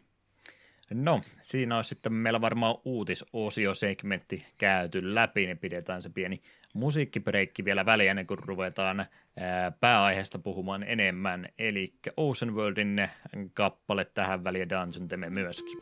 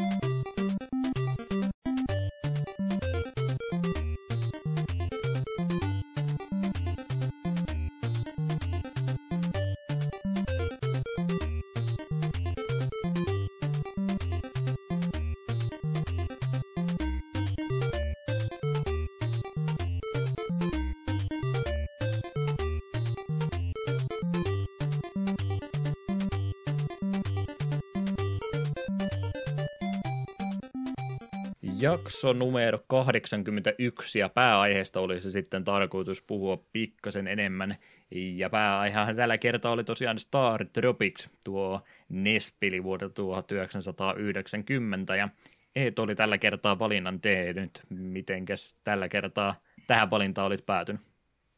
No, tämähän lähti ihan jo siitä, että me yhtäkkiä tajusin, että täällä on jo menossa uusi vuosikymmen ja ei yhtään NES-peliä oltu vielä käsitelty ja onhan se nyt suorastaan kamalaa. Ja Star Tropics nyt on näitä tällaisia pelejä, että kun Nessin näistä tämmöistä klassikkoveleistä puhutaan, niin tämä usein sitä hyppää silmille. Ja vaikka mulla on ollut aikaiselle mielikuva, minkälainen peli tämä on, niin en ole sekuntiakaan ennen tätä peliä pelannut. Niin ajattelin, että ehkä se nyt olisi korkea aika. Hmm. Etäisesti tuttu peli kumminkin. Kyllä. Mulle tämä oli taas sitten tosiaan vähän liiankin tuttu peli jo etukäteen, mutta en halunnut Eetun haaveita ja unelmia pilata ja sanoa, että ei, ei kelpo Star Tropicsista. Monta eri mieltä osaan itsekin olla, mutta tosiaan on, on erittäin tuttu peli teille kaverilla tämä peli löytyy ja pelin luonteesta johtuen sen kanssa tuli vietettyä aika paljon aikaakin sitten, että omat salaisuutensa ja muut siinä sitten hidasti menoa sen verran paljon, että oli kyllä pitkään semmoinen peli, että aina välillä tuli yritettyä päästä pikkasen sen kanssa eteenpäin. Zeldoja en tosiaan silloin muksuna pelannut ollenkaan, niin tämä oli sitten se meidän Zelda, tämä Star Tropiksi, mikä nyt ei välttämättä ihan huonokaan vaihtoehto ole, mutta olisi niitä Zeldoakin ollut kiva sitten pelata. Mm. Mutta erittäin tuttu peli itselle on, niin en silti halunnut ei tulta tätä iloa pilata, että suostuttiin tästä nyt jakso kumminkin tekemään. Ja osui hyvään kohtaan, niin sai Vovi Klassikkia pelata ihan rauhassa, kun oli tuttu peli mm. tällä kertaa. Mm. Jos olisin tiennyt, että sä Voviin taas hurahtamassa, niin olisin valinnut jonkun satatuntisen JRPG ja vaatinut, että se pitää molempien pelata läpi asti. Mm. Ja New Game Plus on vielä myöskin, koska siellä ei mene jotain tärkeää ohi. Nimenomaan. Mitä taustatietoa mä teille rupesin kertomaan? Tällä kertaa pidän ne juttuni aika tiivinä, sillä itse kehittäjä on Nintendo omasta tuotannosta nyt kyse, niin ei tarvitse varmaan Nintendosta se enempää puhua. Kumminkin näin pikkasen tarkentaakseni, niin se tiimi, joka tämän takana tarkalleen oli, niin oli tämä Nintendon kolmosryhmä, Research and Development kolmosryhmä, eli R&D 3. Siihen aikaan vielä Nintendolla oli näitä omia sisäisiä studioitansa tuossa 90-luvunkin aikana, kunnes sitten ne myöhemmin sulautettiin kaikki yhdeksi kokonaisuudeksi. Tämän tiimin johtajana toimi tuo Kenjo Takeda, joka on tässä myöskin tämän pelin tuottajana, ohjaajana ja käsikirjoittajana. Takeda tosiaan enemmän ehkä tuolla rautapuolella sitten ollut tekemissä ja koko tämä sisäinen tiimi muutenkin on semmoinen studio ollut, että enemmän ehkä justin siihen hardware-puoleen on on ollut painopiste tällä porukalla, mutta kyllä sieltä sitten näitä pelituotantojakin löytyy, ja ne mitenkä sitten tämä porukka erottu sitä muusta, ää, muista noista sisäisistä studioista oli se, että he teki enemmän tämmöisiä ää, länsimaisempaan makuun soveltuvia videopelejä. Muun muassa nuo Punch Out-pelit on heidän käsialaansa ja sitten on paljon muitakin tämmöistä uh, urheiluteemasta peliä, eli Nessin volleyballi, uh, pro wrestlingi, ice hockey, play action footballi muun muassa on heidän tekemisiä, tekemiään pelejä, ja myöskin sitten tuo Pilot Wingsin 64 versio, niin myöskin heidän tekeleitänsä on. Ice hockeysta tuli heti tommonen reaktio, kun sen sanoi ääne. Aa, että se on ehkä kuitenkin kaikkein paras jääkiekkopeli. Mm. Sitä oli tällekin viikolla ilo päästä pelaamaan no se on myöskin heidän tekeleitänsä myös tuo peli, että tuommoista urheilupuolta sieltä vähän enemmän löytyy, niin Starto Eteropiksi näiden joukosta kyllä kieltämättä erottuu varsin hyvin. Avustavana studiona tässä pelissä toimi myöskin Locomotive Corporation, mistä oli huomattavasti hankalempi mitään juttua löytää, mutta kyseessä on kumminkin vuonna 1987 Kiotossa perustettu studio. Aika paljon lisenssipelejä löytyi heidän puolta. Se ei mikään kovinkaan pitkä pelilista heidän tota, krediiteissä ollut, mutta jonkin verran on tämmöisenä avustavana studiona ollut. Choroku-pelisarjan autopelejä he ovat tehneet, ollaan muutamasta näistä puhuttu noiden fanikäännösten joukossa. Näissä taisi semmoisia leluautoja olla, joku japanilainen tota, leluautobrändi siinä takana ollut näitä te- tekemässä myöskin, ja Virtual Boy-pelejä heiltä oli myös useampi kuin viisi tai kuusi kappaletta löytynyt. Olisikohan se ollut sitten jo osa syy sille, minkä takia sen jälkeen oli heistä vähän vaikeampi mitään tietoa enää löytää. Hmm. Mutta tämmöisestä tiimistä oli tällä kertaa kyse. Nintendo tosiaan on omaa tuotantoa, niin sen takia he ovat myöskin tässä olleet julkaisijana.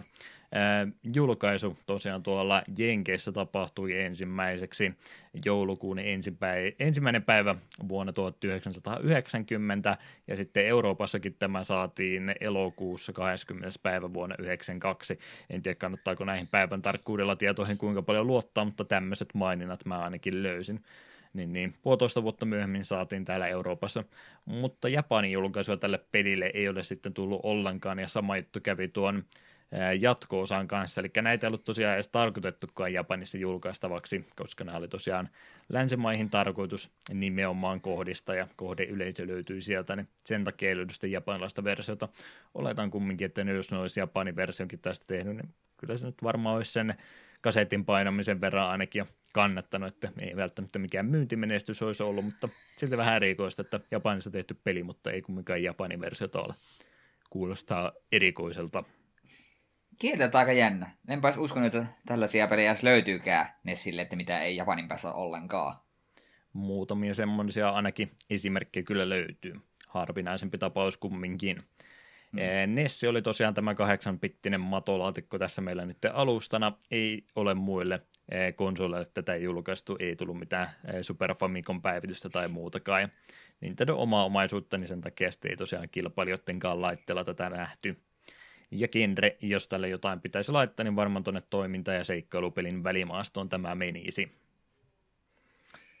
semmoiset taustatiedot, niin ruvetaanpa sitten sitä peliä purkamaan vähän tarkemmin, ja tarinasta me ollaan yleensä aloitettu, minkälaisessa meiningissä tässä nyt sitten Eetu seikkailla. Joo, päähenkilönähän meillä on Michael Jones, tuttavallisemmin ihan vaan Mike, ja Mikein setä Dr. Jones on tällainen kuuluisa arkeologi C-saarelta, ja hän on löytänyt tällaisia muinaisia raunioita ja on kutsunut velinpoikansa Mikein paikan päälle vierailemaan – mutta heti kun Mike tänne saarelle saapuu pelin alussa, niin paikallinen päällikkö Chief Coracola kertoo, kertoo, että Dr. Jones onkin kidnappattu ja eihän sinä muu auta, kun Mikein pitää lähteä tuon, tuon robotin ja sukellusveneen avulla etsimään, että minne se setä on hävinnyt ja kuka tämän kidnappaksen takana onkaan. Kyllä, kyllä. Vaikka tuossa justin puhuttiin, että itse länsimaisen makuun tarkoitettu peli kyseessä, niin itse tuo ympäristö on aika trooppisempi, että kyllä sitä tietysti Jenkeistäkin varmaan Karibia meriltä suht läheltä semmoista maisemaa löytyy, mutta muuten aika eksoottisessa ympäristössä ollaan. Muuten ollaan kyllä kovastikin koetettu sitten tämmöistä jenkkimäistä kulttuuria ja muuta saada tähän peliin tuotua mukaan, että tuossa jo pelkät nimetkin, pelkkä Michael Jones, niin varmaan hirveästi yleisempiä etuja sukunimiä löydykään ollenkaan. Dr. Joneskin on varmaan jotain Indiana Jonesin suuntaan viittausta sukellusvenettä, mitä tässä mennään, niin siellä on sulla apuri ja se näyttää kovasti tuolta robotilta, mikä oli silloin Nessin julkaisuyhteydessä, niin valtaosaan laitteesta isketty mukaan, ja kyllä tätä muitakin esimerkkejä löytyy. Ö, omituinen tapa nimenomaan nimi ja paikan nimiin tuo kola pääte laittaa jokaiseen mukaan aika, jo, jossain tämmöisessä Pepsi- tai Coca-Cola-saaristossa nyt ollaan ilmeisesti menossa, kun on kola laitettu muualla. Onhan tiedä, tunnettu on, että Coca-Cola jo kaiken omistaa, mutta en tiennytkään, että niillä rupeaa ihan tämmöisiä saarivaltioitakin jo olemaan. Mm, se oli hämmentävä. Me alkuun kuvittelin, että joo, joo, otetaan tämä yksi paikka on Miracola, tämä asia selvä. Ja, mutta sitten y- yhtäkkiä kaikki, kaikki paikat rupesi päättymään kolaan, niin rupesin olemaan hyvin hämmennyt, että miksi. Mm. Siellä varmaan takeida ja tiiminsä, niin kun ne on ollut tota lounastauolla, niin heillä on sitten ollut jonkinlainen ää, esiliina siinä vieressä, on ruvennut siihen tota, kirjoittamaan, että mitäs kaikkea ne jenkit siellä oikein tekee, että joo, kokista ne vetää kovasti ja jo joillainen varmaan leikkiä, pesäpalloa pelaa välitunneilla ja joo, no siinähän meillä rupeaa peli olemaankin aika lailla kasassa. Hyvät, hyvät tota, ää, palapelin palat tässä meillä jo kehiteltynä. Mm. Mutta joo, ollaan kovastikin yritetty sitten tuommoista länsimaista kulttuuria saada sinne joukkoon mukaan, vaikka enemmän sen, sitä jenkkipuolta onkin, mutta kyllähän siihen tietysti eurooppalaisenakin semmin helppo on samaistua ja muutenkin on tuon päähahmoni tarkoitus olla vähän semmoinen tota, jo, jonkin verran tutumpi versio kuin sitten joku japanilainen päähahmo tai muu sitten perus fantasiapelien pääsankari, että on semmoinen jonkinlainen oma kuva tässä seikkailemassa nuori poika tässä nyt 15-vuotias, kun tuo tuossa on, niin helppo semmoisen samaistua kuin semmoisen piikkitukkaisen mieka heiluttaja. Mm. Ainakin väittäisin näin. Mutta pelimekaniikan kautta se on varmaan her- helpoin purkaa, että minkälaisesta pelistä nyt sitten on kyse. Ja oikeastaan kaksi ne pääpuolta tästä pelistä löytyy ja miten tuo peli alkaakin, niin maailmankarttaosuuksia tästä joukosta löytyy jonkin verran. Pienempi osa-alue ehdottomasti tämä, mutta otetaan se nyt ensiksi pinnalle, kun tällä tavalla tuo peli alkaakin. Eli vähän niin kuin jossain Final Fantasyssä tai muissakin, niin pääsee kyllä maailmankartalla tässä liikkumaan. Ei ole kumminkaan mitään random encountereita tai muita sulle laitettu ollenkaan, että pääsee vähän sitä maisemaa ja muuta tästä näin näkemään ja sitten noiden kyljen välillä kulkemaan ja tätä kautta sitten muutenkin nämä tämmöiset keskusteluosiot ja muutkin hoidetaan. Että oikeastaan nimenomaan paikasta toiseen siirtyminen tapahtuu tällä tavalla. Ei ole juurikaan toimintaa tässä nyt sitten joukossa ollenkaan. Kevyttä pulmaa saattaa toisenaan olla ja ää, tarkemmille henkilöille, jotka yrittää sieltä jotain salaisuuksiakin löytää, niin maailmankartalta voi myös löytyä semmoisia pieniä salakäytäviä tai muita, mistä sitten ehkä lisäsydämen tai muun palkinnon joukosta saa, mutta aika suoraviivaista osuutta tämä muutenkin, ja miten koko pelikin on, niin semmoinen semisuoraviivainen peli nyt tässä on kyseessä, että meillä ei todellakaan ole semmoista yhtä isoa maailmankarttaa tässä avoimena, vaan sillä aika suoraviivaisesti kylästä toiseen aina kuljetaan, ja maailmankartan kautta sitten sitä tarinaakin oikeastaan kuljetetaan, koska tämän kautta ne NPC-keskustelut ja muutkin tämmöiset tapahtuu. Vähän saadaan tarinasta tietää lisää, ja ne kertoo sulle sitten ohjeita ja vinkkejä, että mitä tässä nyt seuraavaksi pitäisi olla. Jep, pienemmässä... Ja mm. tuo suoraviivaisuuteen, niin sen haluaisin huomata, että kun tähän peli on chapteripohjainen, niin jokainen chapteri on sille niin kuin oma itsenäinen juttu, että et pääse missään kohtaa niin kuin backtrackkäämään aiempiin chaptereihin. Että kun siirryt ykköschapterista kakkoschapteriin, niin sieltä nämä ykkösen saarille menee. Mm. Että ei tarvitse kovinkaan paljon kerralla muistaa, että aika rajoitettu tuo pelimaailma ainakin näissä maailmankarttaosuuksissa on, on mikä on ihan mm. hyväkin asia siinä mielessä, että ei sitten liian pahasti onnistu tämän kanssa eksymään, jos ne kaikki oltaisiin laitettu yhteen kokonaisuuteen ja sun pitäisi yhtä aikaa niitä joka ikistä juttua, äh, salaisuutta ja tämmöistä pulmaa selvittää, niin kyllä siinä nuorelta ihmiseltä ainakin pääsekaisin menisi, jos rupesi äh, silloin tota ihan muksuna tätä peliä ensimmäistä kertaa pelaamaan. Mm. Helpottaa kovastikin sitten, kun tää, tällä tavalla pidetään kädestä vähän kiinni, ettei ei päästetä ihan täysin avoimeen maailmaan tässä seikkailemaan keskustelupuolta ja muuta, niin siellä tosiaan ne hahmot antaa sulle pikkasen vinkki, että mitä, mitä seuraavaksi pitäisi tosiaan tehdä ja jotain hyödyllisiä tavaroitakin saattaa ehkä matkan varrella auttaa. Kovasti mä yritän miettiä, että pystyykö itse NPC-keskusteluissa tai muista sanomaan, mutta eihän tässä nyt ole tosiaan mistään semmoisesta monisyisestä ja sävyisestä tarinasta ollenkaan kyse, että ihan nuo keskustelutkin, niin nehän on semmoisia yhden tai kahden lauseen juttuja, nimenomaan semmoista NPC-puhetta, että käyt, käyt juttelemassa, ne sanoo sitten jonkun yhden vinkin ja se on sitten siinä. Että tässä nyt mitään semmoista äärimmäisen vaikeaa tarinaa todellakaan olla tekemässä vai löydätkö jotain esimerkkejä, että toteat, että olen väärässä? Ei kyllä voi väittää, että ne on tosiaan, kaikilla on se muutama hassu sana, mitä ne sanovat ja siihen asti, mihin me pelasin, niin olisikohan kaksi NPCtä kysynyt yes or no kysymyksen. Mm. Että ei, ei pääse sen verran enempää tekemään valinnoillansa mitään vaikutusta pelin tapahtumiin, että kyllä se äärimmäisen suoraviivasta on semmoista suunnanantoa oikeastaan.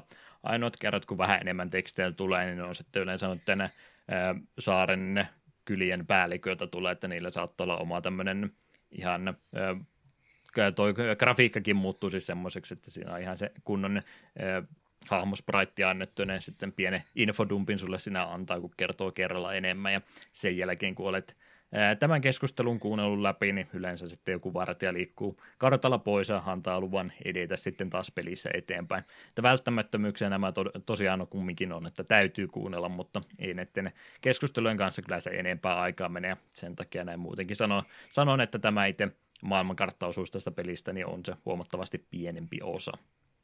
Kyllä. Haluatko itse kartalta jotain muuta sanoa vai tuleeko matkan varrella ehkä mieleen sitten? Aika, aika yksinkertainen tämä osuus tästä pelistä kumminkin on.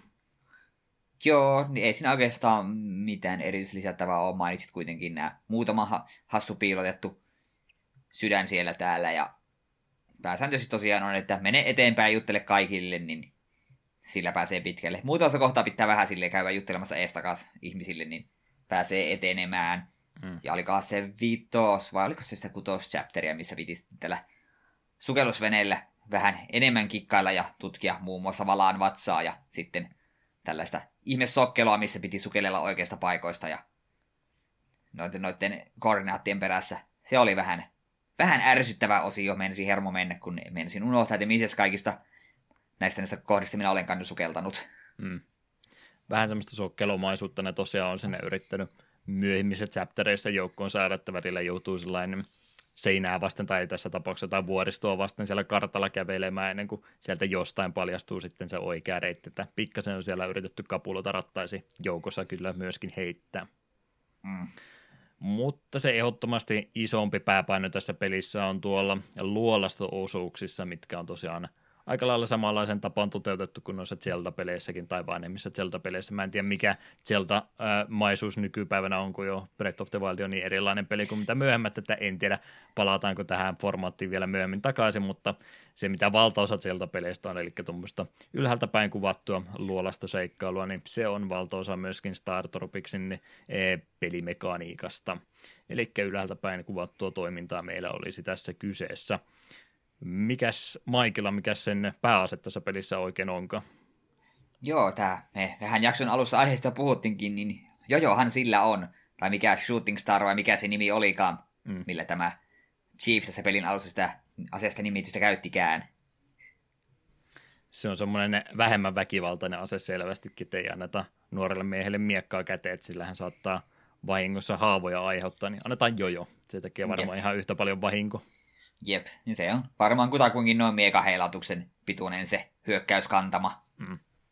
Joo, vaikka huomattavasti erikoisempi ase onkin kyseessä, niin funktio oikeastaan just samanlainen kuin miekoillakin, että semmoinen lyhyen kantaman ase tässäkin on kyseessä, että ei kovinkaan paljon ö, tota, tota, rangia löydy tästä asesta, niin aika lähelle joutuu vihollisia tässä kulkemaan. Ja, ja, ja, ja no siellä onneksi on sitten muitakin työkaluja, millä pystyy asioita helpottamaan, mutta pääasenne tosiaan on on tämmöinen, että ei kovinkaan pitkälle kannassa ja pieni semmoinen viivekin sen kanssa sitten on, että hetki kestää sillä, että se täyteen mittaa venyä tulee takaisin, niin joutuu hetken aikaa paikallansa sen kanssa olemaan, niin jollakin tavalla tätä voisi ehkä verrata sitten tuohon Castlevanian piiskan sivallukseen, että siinä on vähän sama ominaisuus, että täytyy hetkeksi paikalleen pysähtyä sen takia, että pystyy siinä vahinkoa tekemään.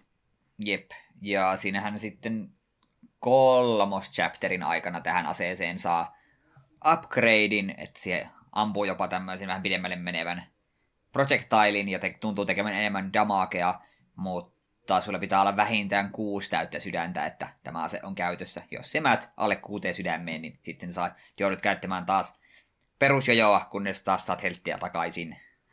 Sekä ei tosiaan ihan mikään täyden ruudun mittainen hyökkäys ole, että niin vaan tulee semmoinen pikkuinen lisäpuusti sille aseelle, että hyödyllinen kumminkin. On, joskin minun mielestä se, että sulla pitää olla vähintään se kuusi täyttä sydäntä, oli vähän mälsää suoraan sanoen. Hmm. Alkupäässä se on vähän vaikeampi, mutta kyllä matkan varrella niin paljon sitä lisää heltteekin saa, että loppupäässä se on melkein sulla oikeastaan aina, kun se on se kuusi sydäntä on ehkä neljäsosa heltistä enää jäljellä. Niin, se on, se on kyllä totta. Mutta se oli siinä, kun sen sai, niin mulla taisi maksimiheltti olla seitsemän vai kahdeksan, niin se oli vähän raivostuttavaa.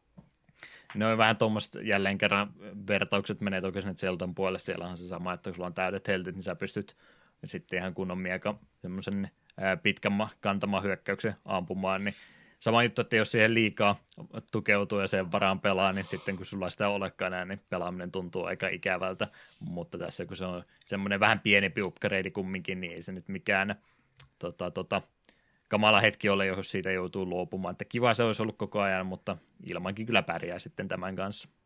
Jep. Ei jos harmittaisi, että mä koko ajan Zelda otaa esimerkiksi, niin kyllä muistaakseni Kenjo Takeda ihan itsekin suoraan sanonut, että joo, Zelda tässä on se e, lähtökohta ollut, että minkä ympärillä ollaan sitä tätäkin peliä ruvettu tekemään, niin vertauskuva on sitten ihan perusteltukin, että kannattaa jonkin verran ainakin sinnekin suuntaan katsella ja siihen verrata. Mm. Zeldasta ollaan kumminkin niin jaksossa numero yksi puhuttu, niin totta kai kaikki meidän kuuntijat sen jakso on kuunnellut, niin tietää ja, kyllä mistä kai. puhutaan.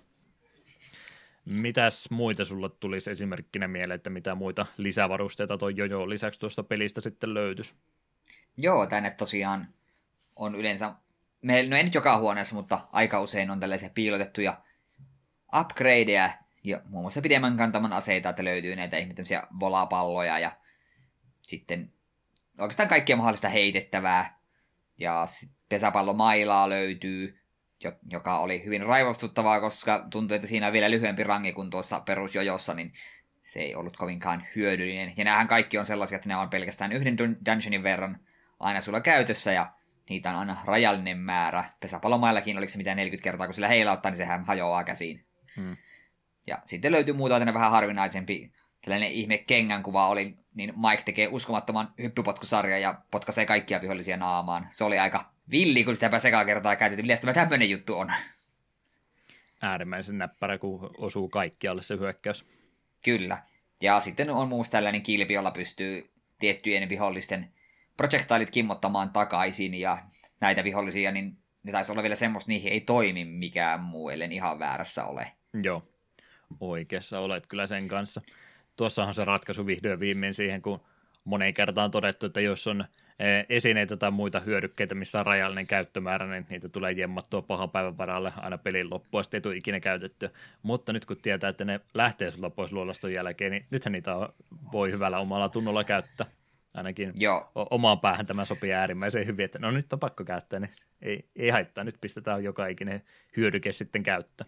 No, minulla se toimii osittain, koska me jemmailin niitä aina Dunkun bossia varten, ja sitten jos Dunkussa ei ollutkaan bossia, niin sitten kaikki ei käyttämättä. Hmm. Paitsi ne ihme Projectilen kimmotusjutut, kun niitä tosiaan oli pakko käyttää niin ihme, ihme velhovihollisiin, niin sitä tuli kyllä käytettyä aina tarpeen vaatiessa jonkin verran tosiaan tuommoisia erikoishyödykkeitäkin sieltä joukosta löytyy.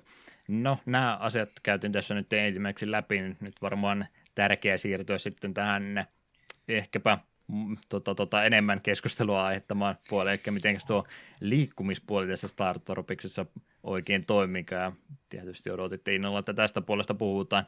Eli yritän nyt mahdollisimman selkeästi ja vähillä sanoin selittää tämän, että kuunteleekin nyt ymmärtää, joka oli ikinä – peliä nähnyt, että miten tämä toimii, niin jos nyt puhutaan ihan suunnittelupohjalta, että miten nämä luolastot on tehty, kuvittelet sen sun vanhan kouluvihon eteesi ja rupeat joka ikisen ruudun sitten värittämään tämmöisenä zeltamaisen luolaston tiettynä elementtinä.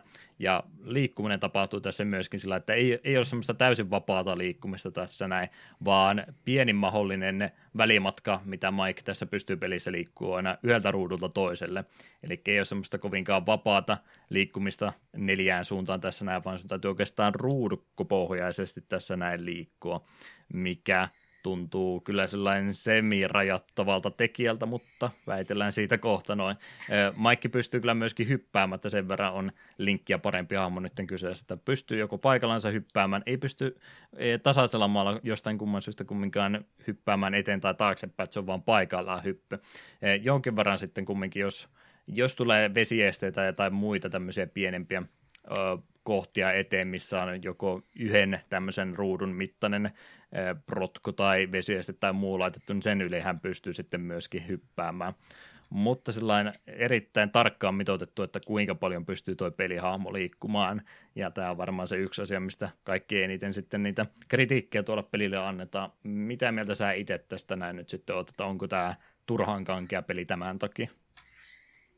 Täytyy kyllä myöntää, että tämä etenkin alkuun tuntui melkoisen kankeelta ja meinas aiheuttaa vähän harmaita hiuksia. Ja musta myös tuntuu sellainen pieni viive, että jos sä katsot suoraan ylöspäin, haluat lähteä kävelemään vasemmalle, niin heti kun sä rupeat painamaan vasemmalle, niin se ei sillä sekunnilla lähde kävelemään, vaan sinne niin se käännähtää ensin ja sitten vasta lähtee, niin tuli muutaman kerran otettua damakea siitä, että hahmo ei lähtenyt ihan niin rivakasti liikkeelle kuin mitä minä toivoin. Hmm.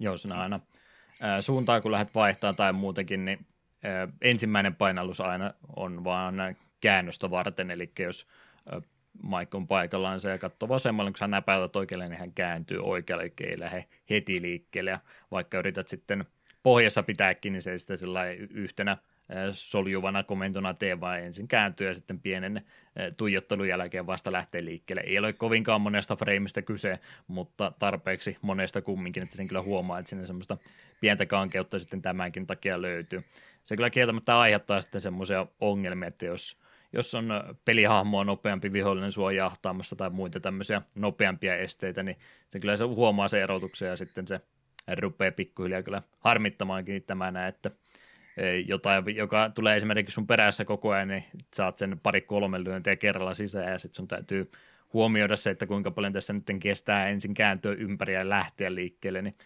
täytyy semmoinen tietty pelivara kyllä koko ajan sulla olla tässä mukaan, että ei kovinkaan sujuvasti tuo hahmo tuossa liiku.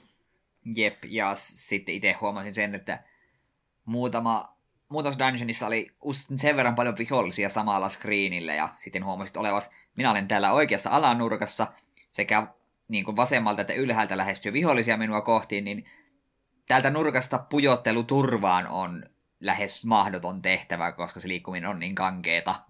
Hmm. Melkein väkisin tuli osumaan otettua. Siinä niin monesti tuntuu pussittava itsensä niin pahaan paikkaan sitten, että vaikka ää, tietää jo tässä kohtaa, että nyt pitäisi lähteä liikkeelle, mutta sitten siinä toteuttaa, että okei, no mun olisi pitänyt jo kaksi sekuntia sitten lähteä liikkeelle, koska nyt on enää myöstä yhtään mitään tehdä. Jos mä lähden liikkeelle, niin mä otan sitten ihan no, kosketuksesta vahinkoa. Jos mä yritän hypätä, niin se ei oikein auta, että se on niin vähän aikaa turvassa siellä ilmassa, että sekään ei tee mitään, jos mä jään paikallensa lyömään johonkin suuntaan jojolla, niin sekin on vain neljään pääilman suuntaan, ja varsinkin jos sieltä sitten kyllä pakko tai muu tulee kulmittain, niin sekään ei taas auta, niin monesti käy sellainen tilanne, että okei, nyt mä tiedän, että mä tulen ottamaan osumaan, ja mikään, mitä mä enää tässä kohtaa painan, niin ei, ei minua enää pelasta valitettavasti. Jep.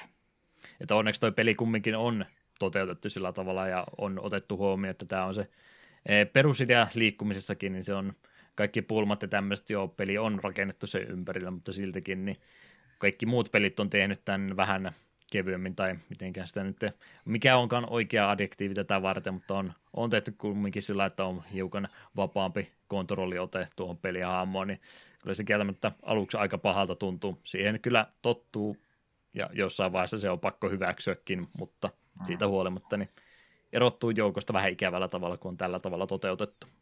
Mm sen itse asiassa tässä kohtaa voisi mainita, että tämä liittyy ehkä enemmän noihin lisävarusteisiin, mutta mm. kyllä myös hyppäämiseen. Täällä, en taas muista, vitos tai kutos chapteri, niin saa ekaa kertaa aina tämmöiset hyppykengät, mitkä antaa sulle sen, että voit, voit hypätä jopa kahden, ruudun, kahden niin kuin neljön tai ruudun yli. Mm. Niin me kun sain ne, mä vähän uh, vähänkö siistiä, että tuo, tuo päähahmon Maikin paitakin, paitakin vaihto väriä. Ja oho, nyt me saa jonkun pysyvän hienon upgrade, vähän kuin siistiä, niin tähän helpottaa asioita. Ja kyseessähän on power up, mikä kestää yhden huoneen verran. Heti seuraavassa huoneessa minä hyppäsin järveen, koska minä luulin, että minä voin hypätä kahden ruudun päähän. Et huomannut, että paidan väri muuttui. Eh. Hmm. Se oli, täytyy myöntää, täysin oma virhe, mutta minä, minä luulin, että se oli pysyvä upgrade.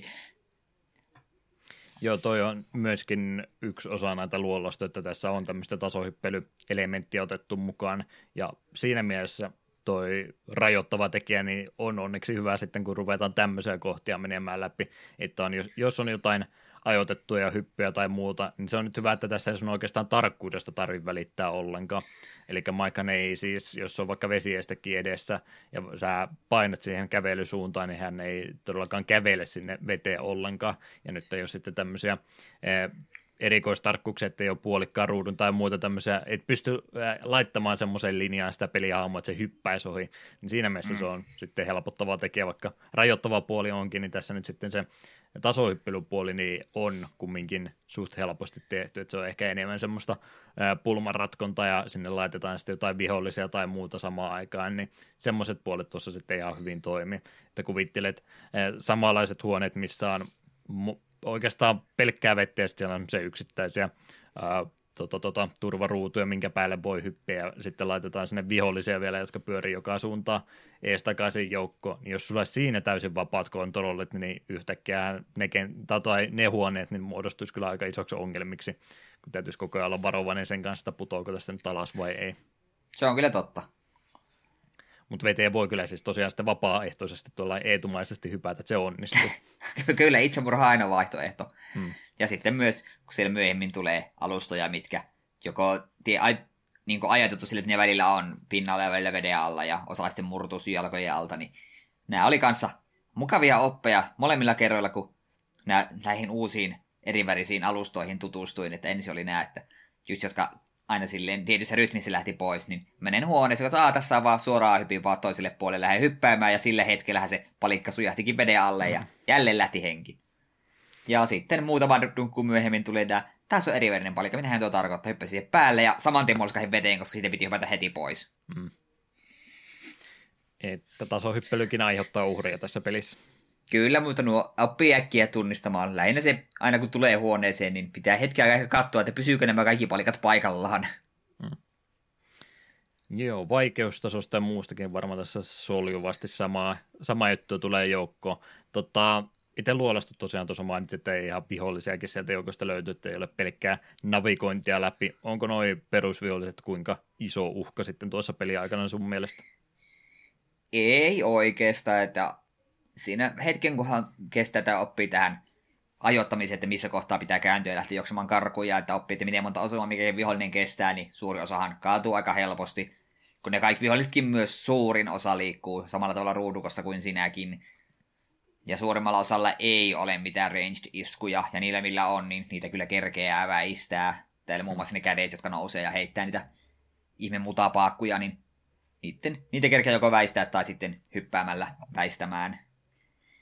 Maikilla tosiaan on elämäpiste tässä mukana peliin laitettuna, mitä pystyy lisääkin aika paljon pelin matka varrella saamaan, niin pystyy kyllä sitä useamman kerran sitä vahinkoakin ottamaan, ettei todellakaan ole ensimmäistä osumasta heti henki pois. Jep, ja Dungusta jonkin verran löytyy sekä helttirifilliä, viholliset saattaa dropata, ja viholliset droppaa joskus harvoin näitä tähtiä. Niitä kun keräsi viisi kappaletta, niin se hiilasi sinun vissi yhdellä sydämellä. Joo, oikeassa Joo. olet se mun piti tarkistaa, mitä ne teki, kun me kyllä niin huomioin, että me keräsin niitä ja me ollut varma, mitä tapahtuu. Ja sitten vasta kun netistä luin, niin rupesin kiinnittämään asiaa huomiota, niin ymmärsin. Hmm. Joo, luolastossa tosiaan kuljetaan tässä se valtaosa peleistä. Nythän meillä ei ole karttaa sitten ollenkaan. Joka ikinen kerta nyt menee jälleen kerran vähän sivuraiteille. Mä oon kaksi kertaa ainakin takapölkyn historiassa kolahtanut siihen tota, tai pudonnut siihen kuoppaan, että mä sanon, että se ei ole kartta, ja sitten jos on startin takana, se onkin oikeasti. Täytyy joka kerta varmistaa, eihän tässä karttaa ollut. ei ole tässä karttaa. Hyvä. Mutta mit, mitkä ne kaksi kertaa? Descent oli se toinen. Descentissä ainakin oli, että karttaa. Tiffissäkin mulla meni ikuisuus löytää kartta. Siellä joku oli ah. aikaisempikin peli myös, missä mä olin sen kartan kokonansa unohtanut, että mä en osaa sitä karttaa ikinä tarkistaa, onko sitä vai ei. Okei, okay. no ehkä joku kuuntelija muistaa. Descentin minä muistan, koska siitä me käytiin ihan Discordin puolella keskustelemaan, oli vähän hämmentynyt, että Mm. Miten sinä et tiennyt asiasta? Ei niitä aina välttämättä löydä. No, Star Tropicsissa todellakaan ei nyt sitten ole karttaa. Ei ole Overworldin puolella eikä tuolla luolastoissakaan ole ollenkaan. Onko tämä puute kuinka harmittava? Mm, joissakin dungeoneissa on. Muutamassa ne on, tai muutama on, tai sanotaan, että suurin osa niistä on aika suoraviivaisia, että se pystyt vaan aika pitkälti aika pitkälti menet koko ajan vaan eteenpäin, saattaa muutama dead end olla, mutta sitten pirullinen kolmas chapteri, missä on tämä hemmetin kummitusluola, niin siellä on tämmöisiä feikki exittejä, niin sen kanssa mulla meinasi mennä hermot, kun ei ollut karttaa. Mm. Ylipäätään kyseinen dungeon oli aivan kauhea. Ne kaksi asiaa tuo peli ainakin, vaikka sitä karttaa ole, niin se, se, että minkä takia se ei haittaa se, sen kartan olemassaoloa, niin yksi johtuu just siitä, että ne on aika suoraviivaisia noin luolastot yleensä, että niissä voi kyllä olla niitä poikkeaviakin polkuja joukossa, mutta ne on sitten yleensä nimenomaan semmoiset, että ne pysähtyy sitten se reitti suoraan ja sen jälkeen kun vaan pakitetaan ja mennään se eh, risteyksestä se toinen vaihtoehto, niin sieltä päästään aina eteenpäin. Niin tässä yleensä sitten tuu semmoisia tilanteita, että sä rupeat hirveästi ympyrää kulkemaan. Ja toinen hyvä asia on myöskin se, että tämä aika vähän kumminkin samoja huonepohjia käyttää. Niitä on kyllä semmoisiakin kohtia, missä on ehkä, ei, ehkä ihan peräkkäin, mutta että saman luoston sisällä on kaksi saman näköistä huonetta, mutta no yleensä sen verran eräällä erkaantunut, er, mikä on oikea taivutusmuoto sanalle, erkaannettuja, erotettuja, en tiedä ihan mikä tahansa yes. onkaan oikea sana, niin sen verran erillään toisista on molemmat, että ei niitä sellainen keskenänsä sekoota, niin en mä ainakaan ikinä ollut semmoista tilannetta, että mä olisin eksynyt noissa luolastoissa niin pahasti, että olisi kartan perää oikeastaan koskaan toivonut. Mm ei ole niin, niin laajoja, että sinne pystyisi ihan täysin itsensä eksyttämään. Joo, me väitän vaan just nimenomaan se Hemmetin Ghost Luola oli se, mikä, missä se kartan puute minua menisi ruveta ärsyttämään. Muutenhan tuo on aika selkeästi, jos on jotain salaseiniä, niin siinä yleensä maa on vähän eri värinen, niin sitten näkee, että okei, tuosta voi mennä läpi. Ja sitten yle- ja yleisesti hyvä neuvo, jokaisessa huoneessa tappakaa kaikki viholliset ja hypätkää jokaisen napin päälle. Mm. Yleensä jos kaikkien viho- tai yleensä sillä on huone, missä suoraan on reitti ylös, niin jos viholliset kaikki tappaa, niin saattakin avata reitti toiseen suuntaan, missä, mikä onkin se oikea suunta, tai sitten sillä vähintään joku health up on. Joo, se on sen verran jo täytyykin korjata, kun tuolla tavalla sanoit, niin monesti on tämmöistä kikkaa käytetty, että jos sä et vihollisia tapa tai löydä sitä oikeaa painiketta sieltä joukosta, niin sitten se saattaa pistää sut pienelle kiertolenkille, että sä huomaat, että okei, nyt oli väärä, nyt mä tulin takaisin, niin sitten täytyy miettiä, että mitenkä huone tehdään eri tavalla. Joo, toi on myöskin ihan tärkeä maininta, että aika monessa huoneessa, kun sä sinne tulet, niin ne ovet menee samaan tien kiinni ja sun täytyy sitten viholliset sieltä aina hoitaa pois ennen kuin se reitti siellä jälleen kerran auki, että ei voi todellakaan vaan ignorata kaikkia vihollisia ja juosta seuraavaan huoneeseen, vaan se on tuolla tavalla tieljetty, että sun täytyy sitten ne viholliset sieltä ensin hoitaa pois. Mm. Ja nyt kun luolastosta vielä puhutaan, niin haluan vielä ihan erikseen mainita, minkä takia se pari kertaa mainitsin, niin kummitusluola oli niin kamala. Mm. Sinne kun menee, niin siellä muutamassa huoneessa rupesin ottamaan vaan damakea tyhjästä. En tiedä miten, en löytänyt logiikkaa, välillä vaan tuli otettu damakea. Sitten siltä samasta dunkusta löytyi tällaisia outoja sauvan näköisiä esineitä, mitkä ei kuitenkaan mennyt sun asevalikoimaan. Enkin tosiaan ne ajattelin, että okei, nämä on vain jotain, mitä pitää kerätä. Sitten jossain kohtaa olin tutkinut kaikki paikat, minne voi mennä. Että ei, ei, ei täällä ei ole mitään, mitä täällä oikein tapahtuu. Sitten menin nettiä vähän tutkimaan, niin selvästi mun pitää käyttää niitä kyseisiä sauvoja, mitä mä olin löytänyt. Ja oli sitten, no miten minä käytän? No, Sun pitää laittaa pauselle, sitten kun peli on pausella ja painat alaspäin, niin sitten ilmestyy Magic Items-valikkoja. Mm. Siellä oli tämä mikä Rod of Sight vai mikä onkaan, ja tämä kun käyttää tietyissä screen, tai niissä screeneissä, mitä on demakee tyhjästä, niin sieltä paljastuu, että täällähän on näkymättömiä kummitusvihollisia, ja esineen kun käytät, niin sitten sinä ne näet ja voit ne teloittaa, ja yhdessä huoneessa kun näin teki, niin aukesi tosiaan reitti toiseen suuntaan, ja siellähän se loppudunkku olikin piilossa. Meinasin oikeasti mennä Hermokysin dungeonin kanssa. Oli sekä pitänyt tarkemmin asiaa perehtyä, että, tai aiemmin, että miten, mistä tuota damagea minun tulee ja mitä nuo ihmessauvat oli, mutta en ollut varautunut siihen, että siellä oli kokonainen esinevalikko piilotettu minulta. Kolmas chapteri on varmaan se, missä valtaosa pelaajista peli nimenomaan jättänyt kesken just tuo Eetun mainitsema kenttä on varmaan se yksi syy. Siinä on oikeastaan useampikin semmoinen ikävä elementti heitetty joukko justiin tuo, että siellä tulee semmoisia kummituksia, mitä ei näe ilman oikeata esinettä ollenkaan, niin se on ensimmäinen hämmentävä tekijä. Muutenkin siellä on niitä vääriä tota, tota, reittiä laitettu joukkoja. On oikein laitettu vielä salahuoneen semmoinen musiikki, että haa, nyt löysin, löysin salaisuuden, täällä on heltti, teemiä, tuossa on portaat ja ää, nyt mä oon maailmankartalla taas ja ei mutta kuin uudestaan ja Oi, nyt löytyi uusi huone, täälläkin on sama musiikki, ei maailmankartalle taas, ei muuta kuin luolastoalusta. Tämmöisiä esimerkkejä tästä pelistä kyllä useampikin löytyy ja otetaan niitä kohta vielä lisääkin joukkoon, koska ne tuo omanlaisensa mausteen tälle pelille kyllä. Jep. Voidaan varmasti tästäkin väitellä enemmän.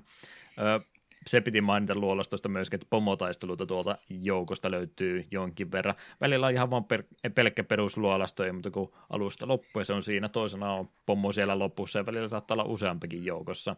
Mitä tämän pelin bosseista tykkäsit? Äh, yleisesti ottaen en pitänyt.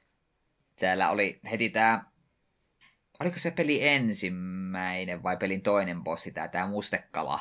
Hmm sulla ei siinä kohtaa ole mitään ranged asetta, ja se vain tiettyinä hetkinä tulee lähelle, että se pystyt sitä joko jojolla tai pesismailla kumauttamaan, niin se oli aika ärsyttävä tapaus. Se oli, kuolin sinne jopa muutamaan otteeseen, ja lopu, voitoikas yrityskin kesti aika pitkään, kun välillä vaan se rytmitti ammuksensa sillä tavalla, että kun se tulikin läheistö, lähelle, niin en yksinkertaisesti päässyt lyömään ilman, että otin itse damakea. Hmm.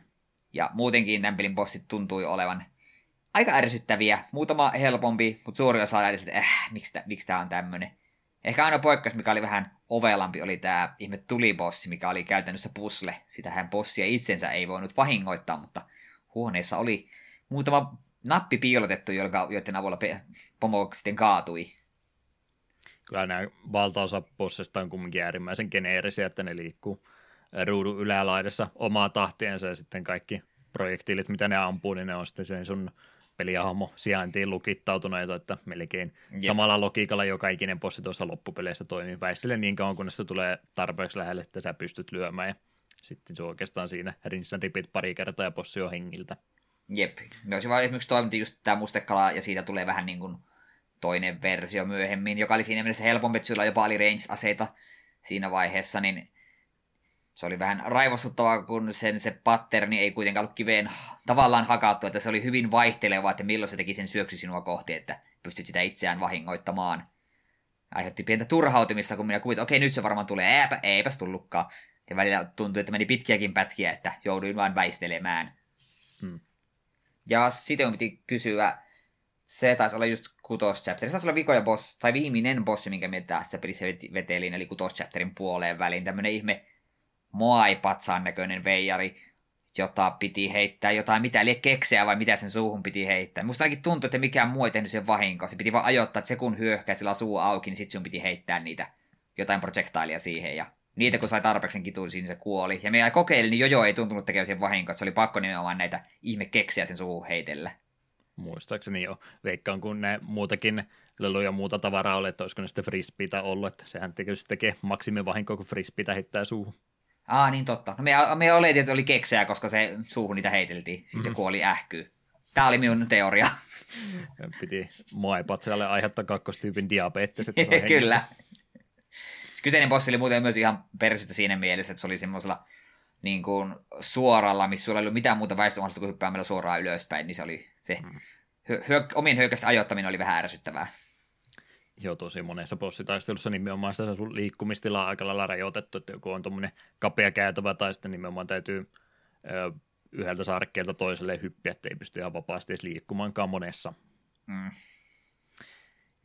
Tosiaan vähän niitä pulmia vielä tässä vä- vältellyt, mutta se on ehdottomasti tosi osa tätä peliä ja sen lekasia, että minkä takia tästä on, on sitten niin vahvat muistikuvat monelle ihmiselle jäänyt, jotka tätä peliä aikana pelannut, että monenmoista pulmaa ja kepposta ja muutenkin tästä pelin varrelta löytyy muun muassa tuo tosiaan Chapter 3 kummitusalue on se varmaan ensimmäinen kova esimerkki, missä kohtaa näitä sitten rupeaa enemmänkin tulemaan. Jos tosiaan spoilerit ja muut aiheesta, niin itse pelin tarinaa nyt ei se enempää, vaikka sen spoilaskin, niin tässä nyt mitään oleellisempaa menetä, mutta jos aiotte pelata peliä ekaa kertaa läpi, niin tässä tietysti nyt tulee jonkin verran sitten ehkä vähän semmoista spoilerin puolta, jos näitä juttuja rupeaa liian tarkkaan käymään läpi, niin sen takia, jos haluatte pelin pelata ihan tuoreilla silmillä läpi, niin suosittelen ehkä tässä kohtaa jonkun 10-15 minuuttia skippaamaan eteenpäin jaksossa, niin saatte sitten itse selvitellä näitä juttuja.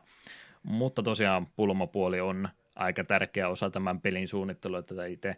Se, että mitä kautta kenttiä täytyy kulkea läpi ja sitten jotain esineitä hyödyntää matkan varrella ja muitakin, niin vaihtoehtoisia tapoja näitä pulmia toteuttaa, niin kyllä aika monen kirjavaa ongelmaa sulle tähän joukkoon laitettu, että pelkästään se, että tuhoa kaikki viholliset ei tässä pelissä riitä, vaan kyllä on aikamoista juttua tähän ylimääräistä joukkoon laitettu. Mitä mieltä olet salaisuudesta, jossa hyppäät suoraan järveen, kun tulet ruutuun esimerkiksi? Näetkö sä semmoista ollenkaan? Ää, en kyllä muista. Se on varmaan ykköskentässä ainakin tämmöinen löytyy, tai ykköschapterista löytyy. Siellä on tota, yhdessä kohtaa luolastoa sivureitti, niin siellä tulee salahuone, sä oot tosi innossa, että jes, löytyy ylimääräistä. Hetkinen, nyt kun mä painan tästä tätä painiketta, niin wow, täältä löytyy salahuoneen salahuone, mikä on tismalleen samannäköinen. Mitäs jos mä teen tässä vielä samalla tavalla? Oi, täältä löytyy se sama salaisuus myöskin, ja sit sä salahuoneesta salahuoneen, seuraavaan ruutuun ja se onkin sitten instantti kuolema. Siellä vaan pääkallo ja iso vesilammikko ja pääkallo siellä kelluu vedestä. Ahaa, henki pois, ei mutta kuin alkuun takaisin. Reilu peli, en tähän törmännyt. Tuommoista esimerkkiä sieltä joukosta löytyy ja aika paljon just tuommoista laitettu sinne luolastoihin muun muassa, että ei ole todellakaan kolmoschapterin erikoisuus pelkästään, että on, on monesti semmoisia feikkejä eksittien joukossa, että liian aikaisin käännyt jostain ulos, niin sieltä sitten saattaa ollakin portaat maailmankartalle takaisin sinne alkuun ja ei muuta kuin kierrät uudestaan ympäri sitten vaan reitiä. Tämmöistäkin ikävyyttä sinne voisi joukkoon laittaa, että ne tuommoiset tota, tota, pulmat niin tuntuu ehkä enemmän semmoiselta pelituntien lisää kerryttämiseltä, että kun joutuu sitten kokonaan kentää aloittaa alusta sen takia, kun sä et tiennyt etukäteen, että tuo ei olekaan se oikea poispääsyreitti. Jep, se on, sitä mä olisin kyllä toivonut, että välillä just kun joutuisi backtrackkailemaan, mietin, että hetkinen, takaisin päin tutkimaan, että jäikö mun jotain missaamatta, niin, tai missasinko jotain, niin viholliset spoonaa aina uudelleen, ja ovet, mitkä menee kiinni, kun vihollisia screenissä, niin menee takaisin kiinni ja niin poispäin, niin se oli vähän ärsyttävää. Mm.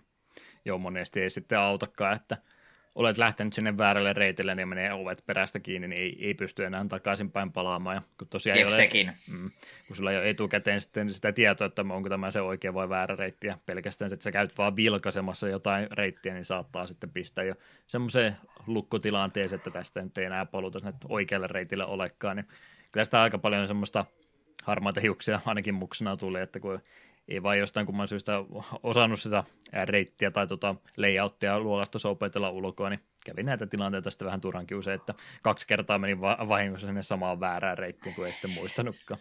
Ehkä sitä nyt aikuisena vähän paremmin osaa, mutta muksuna muistan ainakin, että tätä kävi vähän turha usein. Hmm. Joo, sitten on tosiaan ei pelkästään se, että ota se oikea reitti, on siellä muitakin vähän erikoisempia pulmia laitettu joukkoon. Sanoit, että kuutostäpteri ainakin pelasit, eli olet siis selviytynyt muun muassa pianon soitto tai urkujen soittopulmasta läpi. Joo, siitähän tuossa ennen nauhoitusta oli vähän puhettakin, että en ymmärtä japanilaisen juttu, että kun pitää hemmetti peleihin työntää pianon soittamista. Hmm. Ja sen takia mä oon edelleenkin Star Torpexin kanssa niin varuillani joka kerta, kun mä näen pianon peleissä, että nyt on varmaan pakko jonkinlainen melodia tällä soittaa, jos se on tähän peliin mallinnettu. Joo, ihan kyllä niin kuin, ha, jossain niin kuin mä rihaan, että okei, tämä piano pitää soittaa, niin ihan röyhkysin netistä katoin sen, mm. mit, mitä nappeja pitää painaa. En, en ruvennut perehtymään sen tarkemmin.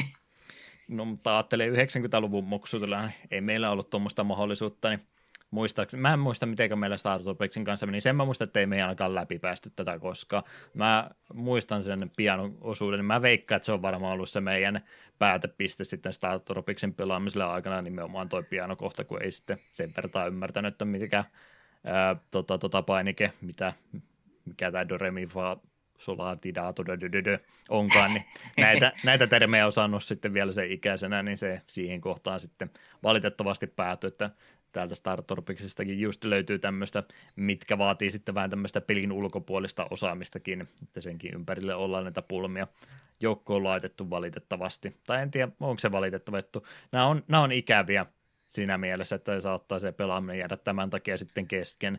Nyt kun mä vaan mietin tätä startupiksi aina toisenaan jälkeenpäin, että oliko se nyt hyvä peli vai ei, niin ne oli ikäviä silloin, ja nyt kun mä mietin, että mitä mä muistan startupiksista, niin on just nämä ikävimmät jutut pelkästään, että onko tässä jälleen kerran aika kuullannut muistot vai mitä tässä on tapahtunut, mutta ne on, mulla oikeastaan startupiksista tämmöiset osuudet nimenomaan jäänyt paljon paremmin mieleen kuin se, että olipa se hyvin suunniteltu luolasto.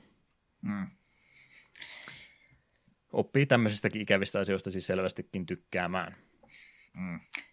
Kai meidän pitää mainita myös tuo kaikkein ehkä erikoisin pusle, mitä on pele, mihinkään peli voitu laittaa. Tai se puslaan itsessään ei ole vaikea, mutta se on vaan hämmentävä ja se on näissä digitaaliversioissa, joka kun muun muassa Switch Online-versiossa itse pelasin, niin vähän tällainen, että et oikeastaan ilman nettiä sitä voi enää ratkaistakaan.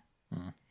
Nimittäin tässä, se taisi olla vitos chapteria, niin kuulet eräältä tyypiltä, että hei, että laita, sinun täytyy kastella setäsi kirje. Olet sille asia selvä. Ei mulla inventorissa mitään kirjettä. Ei, mulla ei ole mitään kirjettä. Mistä sä puhut? Sitten okei, okay, et, annat asian olla.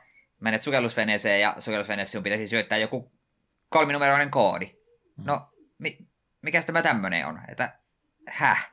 Miten, liittyykö asiat toisiinsa? No missä me löyvän sen kirjeen? Missä me sen kastelen? Miten mun pitää tehdä? Niin todellisuudessa ratkaisuhan on hyvin yksinkertainen, kun olet aikoinaan tämän Nessillä pelannut pelin mukana. O tuli kirje, jonka kun opottaa veden alle, niin paljastuu näky, aiemmin näkymätön teksti, missä kerrotaan tämä taajuus, kolminumeroinen sarja, mikä sinun täytyy tähän peliin syöttää, jotta peli etenee. Ja luon, tämähän nyt on tavallaan nerokasta, että pelin mukana tulee tällaista niin NS-rekvisiittaa, jota sinä tarvitset pelillä pääsemiseen, mutta sitä ei millään tavalla ole kuitenkaan se digitaaliversiossa mukana, että ei, sinun täytyy yksinkertaisesti nettiin mennä ja katsoa. Minä olin tietoinen, että tässä on joku tämmöinen, minä en tarkalleen tiedä mitä se on, me tiesin, että joku alkuperäisen pelin mukana on tullut joku kirje, mitä tarvitaan pelin läpäisyyn, niin heti kun mainittiin, mainittiin kirjen, niin se oli nopea googletus ja iskin koodin siihen, mutta voin kuvitella, että tämä on saattanut aiheuttaa harmaita hiuksia, jos ei ole jos ei ole tästä ollut tietoinen, tai jos on pentuna tätä kenties pelannut, ja kenties on ohjekirja ja kirje mennyt aikoinaan pelipaketin kanssa roskikseen, niin mitä sitten? Mm. Joo, tässä kaksi äärimmäisen erilaista reaktiota tähän pulmaan. Toinen on se, joka katsoo YouTube-videota tästä pelistä ja kuulee tästä jutusta, niin reaktio on vau, aika, aika siististi tehty juttu, ei ole, en muista tämmöistä esimerkkiä mistään muualta. Ja sitten tuo Eetu, joka pelaa digitaalista versiota ja ei pysty näkemään sitä mistä, niin se on se häh. Nyt en ymmärrä, mitä tässä tapahtuu. Että aika kaksi erilaista reaktiota tuo kanssa kyllä pystyy saamaan. Että, noissa tota, tota, muissa uudelleenjulkaisuissa niin toi kirja on tavallaan tai toisella luettavissa, että joko se on manuaaleihin ympätty sitten suoraan tai ollut se kuvaa suoraan siitä kirjasta, mutta tuohon Switch Online-versio nyt jos sitten jostain kumman syystä tuota manuaalia laitettu ollenkaan, niin eh, uusin versio, uudelleen julkaisu tästä pelistä, niin on käytännössä semmoinen, että sä jäät siihen jumiin, jos et sä rupea googlettamaan, mikä nyt ei ole iso vaiva joo, mutta jonkinlainen juttu tästä pelistä kokonaisuudesta sitten puuttuu, jos on sulla sitä täydellistä pakettia pelistä aikanaan mukana ollut. Mm. Tavoitteisesti kylmän viileesti se on vaan kolme numeroa, niin kaikki käyt numerosarjat läpi, se jos voi, lopulta löytyy. Se voi kyllä brute forsettaa läpi kyllä, että se on yksi tapa tietysti tuosta eteenpäin päästä. Mä muistaakseni jostain Nintendo-lehdestä se koodi sitten myöhemmin pongatti, että se sitten oli kyllä jollain tavalla luettavissa. Mä yritin löytää palkopiosta ohjekirjaa jostain netistä skannausta, että olisiko se sinnekin printattu sitten, mutta en, en nyt löytänyt valitettavasti ennen nauhoituksia ainakaan, että en tiedä, olisiko se sinne ollut laitettu. Sen kumminkin tiedä, että meillä ainakaan kun me sitä muksuna pelattiin, niin ei todellakaan mitään kirjettä ollut, että jälleen kerran semmoinen yksi ongelmakohta tuossa pelin kanssa oli, että se oli oikeastaan se kokemus silloin muksuna tämän Star Troopiksen pelaamisen kanssa, että kyllä itse kentistä ja muista pääsi eteenpäin, mutta sitten tulee jotain kirjettä tai pianon soittoa tai muuta tämmöistä ikävää kohtaa, mihinkä se peli pelaaminen sitten aina joka kerta pysähtyä. Oikeastaan mitään se ei se ikäisenä vielä osannut tehdä, että olisikaan päässyt, niin oli kyllä vähän harmittavia juttuja, kun olisi halunnut peliä nähdä pisemmälle. Mm. Yes, mitäs vaikeustasosta nyt muuta voisi mainita? Kahdeksan chapterin tosiaan tuo peli on tässä näin jaettu ja tuon pelikasetin mukana onneksi tulee sitten ihan patteritallennusmahdollisuus, eli tuo peli ihan itse tallentaa tuon pelitilanteen muutaman kerran tuossa chapterin aikana, yleensä jossain luolaston jälkeen tai sitä ennen, niin niissä kohtaa yleensä ne tallennuspaikat, että vaikka ei yöllä istumalla peliä pystyisikään pelaamaan läpi, niin pystyy sitten suht läheltä siihen kohtaan, mihinkä jäi, niin myöskin peliä seuraavana päivänä jatkamaan. Maailmankartalla ei tosiaan mitään vaaroja ollut, mutta luolastoissa sitten sitä enemmänkin, ja tuolla ihan luolaston sisälläkin on sitten niitä omia checkpointtiansa, eli ää, ää, tota, tota, sisä- ja ulkopuolella ihan tallennus kunnon paikat, ja sitten jos sä luolaston sisällä kuolet, niin siellä sitten lisäeläimien kautta niin pystyy kyllä siellä jossain matkan varrella jatkamaan, että ei tarvitse todellakaan ihan alusta asti luolastua aina uudestaan aloittaa, jos niitä lisää sydämiä vaan, ää, tai siis anteeksi, noita lisäeläimiä vielä on käytettävissä. Tota, totta, lisää sydämiä tosiaan näistä ollaan puhuttu, että niitä saadaan kyllä tuossa matkan varrella jonkin verran lisääkin, että ihan kaksi täyttäri vielä noita elämäpisteitä siinä loppuvaiheessa on, että aika paljon ekstraa joukosta kyllä vielä sitten saadaan. Mitä mieltä olit itse näin peli yleisestä vaikeustasosta, jos ei näitä ikäviä pulmia oteta huomioon? Ei tämä mikään niin super vaikea ollut, mutta sitten taas välillä tuli noita typeriä instakuolemia tälleen poispäin, ja etenkin tuo life-systeemi oli musta vähän hölmö. Muutamassa dunkussa löytyi ehkä yksi tai kaksi ylimääräistä elämää, mutta mä itse olisin toivonut, että tämä peli olisi vaan... Ei, ei olisi ollut life-systeemiä, vaan olisi aina sut heittänyt checkpointille. Mutta mm. no, Neissi aikakauden peli, niin pitäähän siinä lifeit olla. Totta kai joo. Monesti vaan käy tuossa sillä, että vaikka odotat kuinka huolellinen olla, niin tulee vähän semmoisia tilanteita vasta, että sitten väkisinkin tulee, no ehkä niistäkin tilanteista selviää, että ei tulisi välttämättä vahinkoitettua, mutta toisena tulee itselle semmoinen fiilis tämän pelin pelaamisesta, että vaikka mä kuinka täydellisesti yritän ja varovasti kulkee, niin vähän semmoista pientä vahinkoa siellä sitten onnistuu kumminkin jostain aina sisään pääsemään, että ne saattaa sitten pisemmissä luolastoista kertaan tuot pienet jutut aina, että se henki sitten jossain vaiheessa – lähtee, varsinkin jos vajalla heltillä lähtee posseja ekoja kertaa kokeilemaan, niin yleensä siinä aina huonosti sitten käy. Ja kun mistä kohtaa se sitten jatkuukaan, niin aloitat jollain kolmella sydämellä, niin siinä aina tulee vähän semmoinen ikävä fiilis, että mielellään aina sillä yhdellä ensimmäisellä yrittämällä nämä luolastot vetäisi, koska jos mä kerran kuolen, niin sitten on yleensä vähän e, ikävämpi tilanne aina jatkaa, kun pitäisi sitä elämäpisteitä jostain ruveta kaivamaan, mitä ei välttämättä ihan hirveän usein sitten kumminkaan droppaile. Jep. Että sekin on vähän satunnaista, milloin sitä saa. Ö, vaikeustasoon liittyvä tekijä. Tästä pelistä löytyy itse asiassa pisteytyssysteemi Pointsit, eli oma highscore-systeeminsä. Ö, en tiedä, onko kukaan varsinaisesti ihan highscoreen perässä tätä peliä pelannut, että se on tietynlainen arcade-jäännös, mutta se ei ole ihan pelkkä jäännös kumminkaan, vaan sillä on jonkinlainen vaikuttava tekijä myöskin tuon pelin yleiseen vaikeustasoon. Eli jos sä pelaat tätä peliä hyvin nopeasti läpäiset kentät, et kuole ja muuta, niin sä saat sitten aika paljon enemmän pisteitä luoloston jälkeen kuin että sä olisit monta kertaa joutunut aloittaa uudestaan ja muuta. Niin siinä mielessä toi on siihen vaikeustasoon yhdistettynä, että jos sulla on vähän pisteitä, niin tuo peli sitten rupeaa antaa noita ylimääräisiä elämädroppeja ja muita tämmöisiä hyödykkeitä pikkasen enemmän, että siinä mielessä se vaikka kuulostaa, että minkä takia tässä on pisteet olemassa, niin no vaikka et sä niitä pisteiden takia kerää, niin sillä on joku semmoinen merkitys, että on tässä sitten laitettu tämmöinen ylimääräinen mekaniikka tähän joukkoon. Tai itse asiassa aika nerokas tapa toteuttaa peli, jolla ei ole omia vaikeusasteen valikkoja peli alussa. Kieltämättä me tähän systeemiin tutustui vasta tähän jaksoon valmista, että sä katsoit, että jaa, ja tämmöinen, tämähän on ihan nerokasta. Minä meinasin nimittäin peliä pelata kyseenalaista, miksi tässä nämä pisteet edes on, että ei ketään kiinnosta tämmöisessä pelissä joku high score, mutta kun se oli tulee suoraan linkattu vihollistroppeihin, niin tuohan muista omalla tavallaan todella nerokasta. Hmm. Sen takia, jos ihmettelet, että kun on näin hyvin mennyt läpi, mutta sitten tulee vähän droppeen, se johtuu just siitä, että sä oot, sä oot pelannut niin hyvin nyt tuo pelistä ja annakaan sulle se enempää tasoitusta enää, vaan nimenomaan semmoiselle ihmiselle, joka aina vähän huonommin pärjää, niin sitten on tuolla tavalla salakavallasti annetaan vähän lisätasoitusta. Ihan näppärästi toteutettu juttu. Tykkään tämmöisestä tavasta kyllä. Mm. Mitäs muuta me voitaisiin pelistä vielä puhua? Mitä tykkäät graafisesta Annista pelillä? Ää, no, tää on musta silleen ihan kivan näköinen. Kaikki viholliset ja kaikki spriteit on ihan hauskan ja unikin näköisiä. Just dungeoneissa tätä Mikein itsessään on ihan, ihan Nessipelin näköinen. Ja oikeastaan vihollisdesignista me tykkäsin aika paljon. Muista just tää ihme, mikäli Skeleton Strutsi, niin oli aika hauskan näköinen ilmestys. Ja kyllä bossitkin oli ihan ilmekkä ja hauskan näköisiä. Toki sitten maailmankartalla liikkuessahan Mike on semmoinen pienen, pienen pieni ukkeli ja hmm. sitten myös suurin osa NPCistä on myös sellaisia varsin pöljen näköisiä, mutta sitten ne muutamat, keille, keille tuli tämmöinen niin kuin lähikuva kasvoista, melkein suorastaan Fallout-tyyliin keskustelujen aikana, niin nämähän oli ihan, oli ihan hyvän näköistä. Että minun mielestä tämä pelin grafiikat oli ihan miellyttäviä. Justkin tämä trooppisen ympäristön takia, niin värejä oli maailmankartalla ihan kivasti. Hmm jo maailmankarttaosuut näyttää ja vanhalta räkönkuestipeleiltä, mutta siellä sitten kun luolastua aikana oltiin, niin ne oli itse asiassa äh, hahmospraitit ja muut, niin ne oli kyllä aika tarkkoja verrattuna mitä muut pelit tuohon aikaan teki. Ja sekin oli hyvä, että vaikka ne oli aika isoja spraitteja, niin mä ikinä koskaan kokenut, että se olisi liian iso ollut.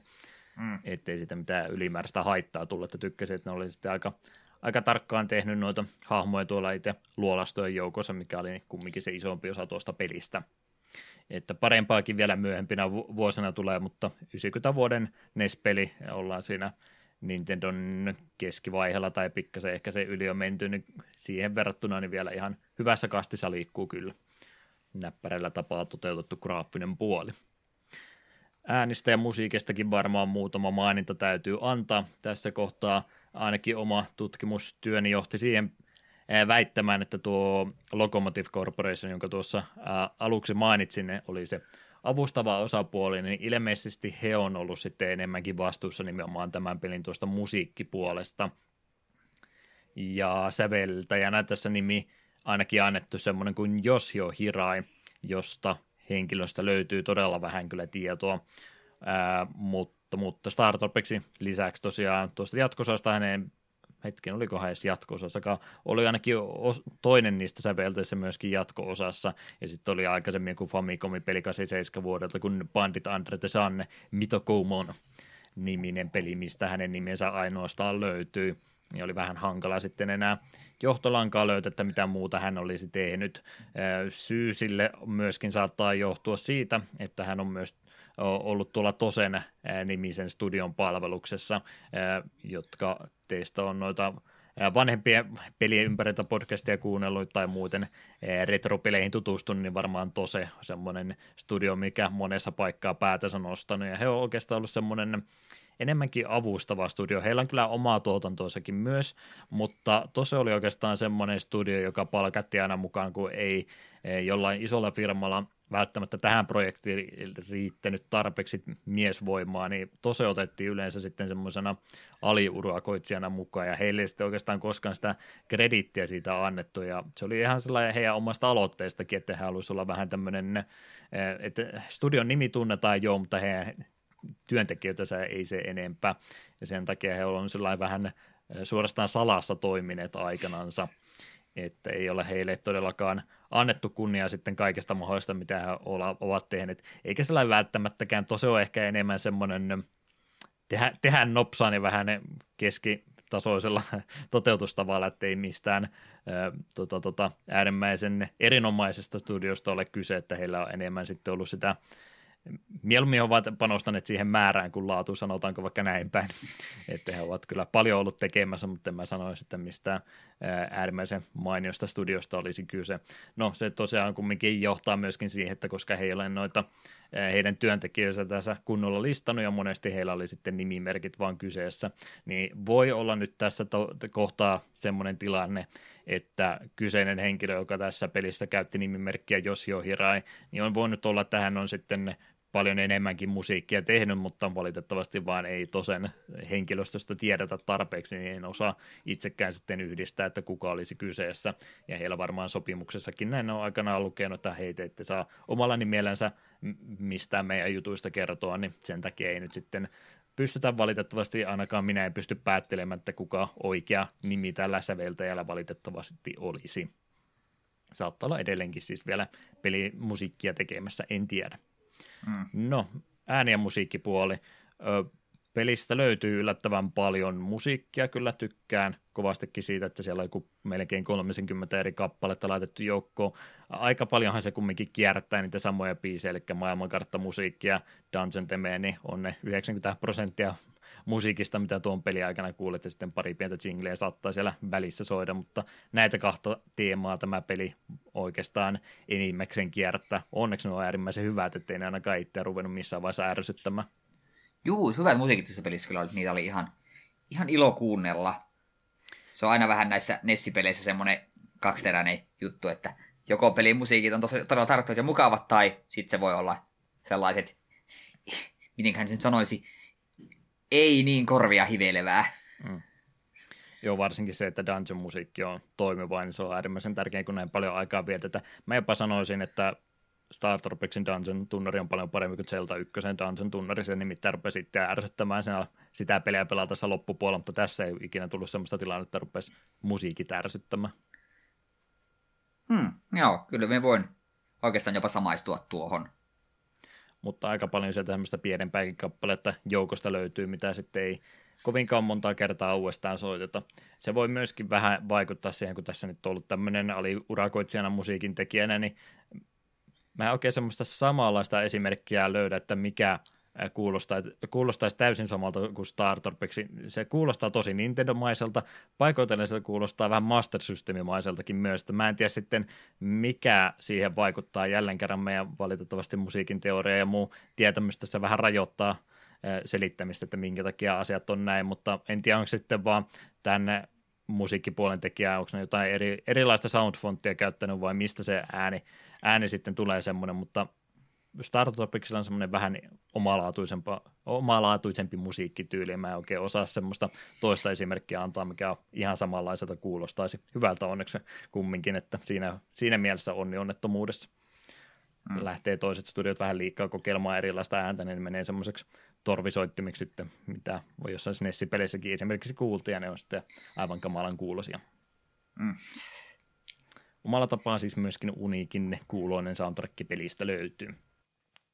No, pari Kyllä. muuta pientä juttua vielä mainittakoon tästä muuta trivia-tietoa tähän kohtaan, mitkä kannattaa tietää.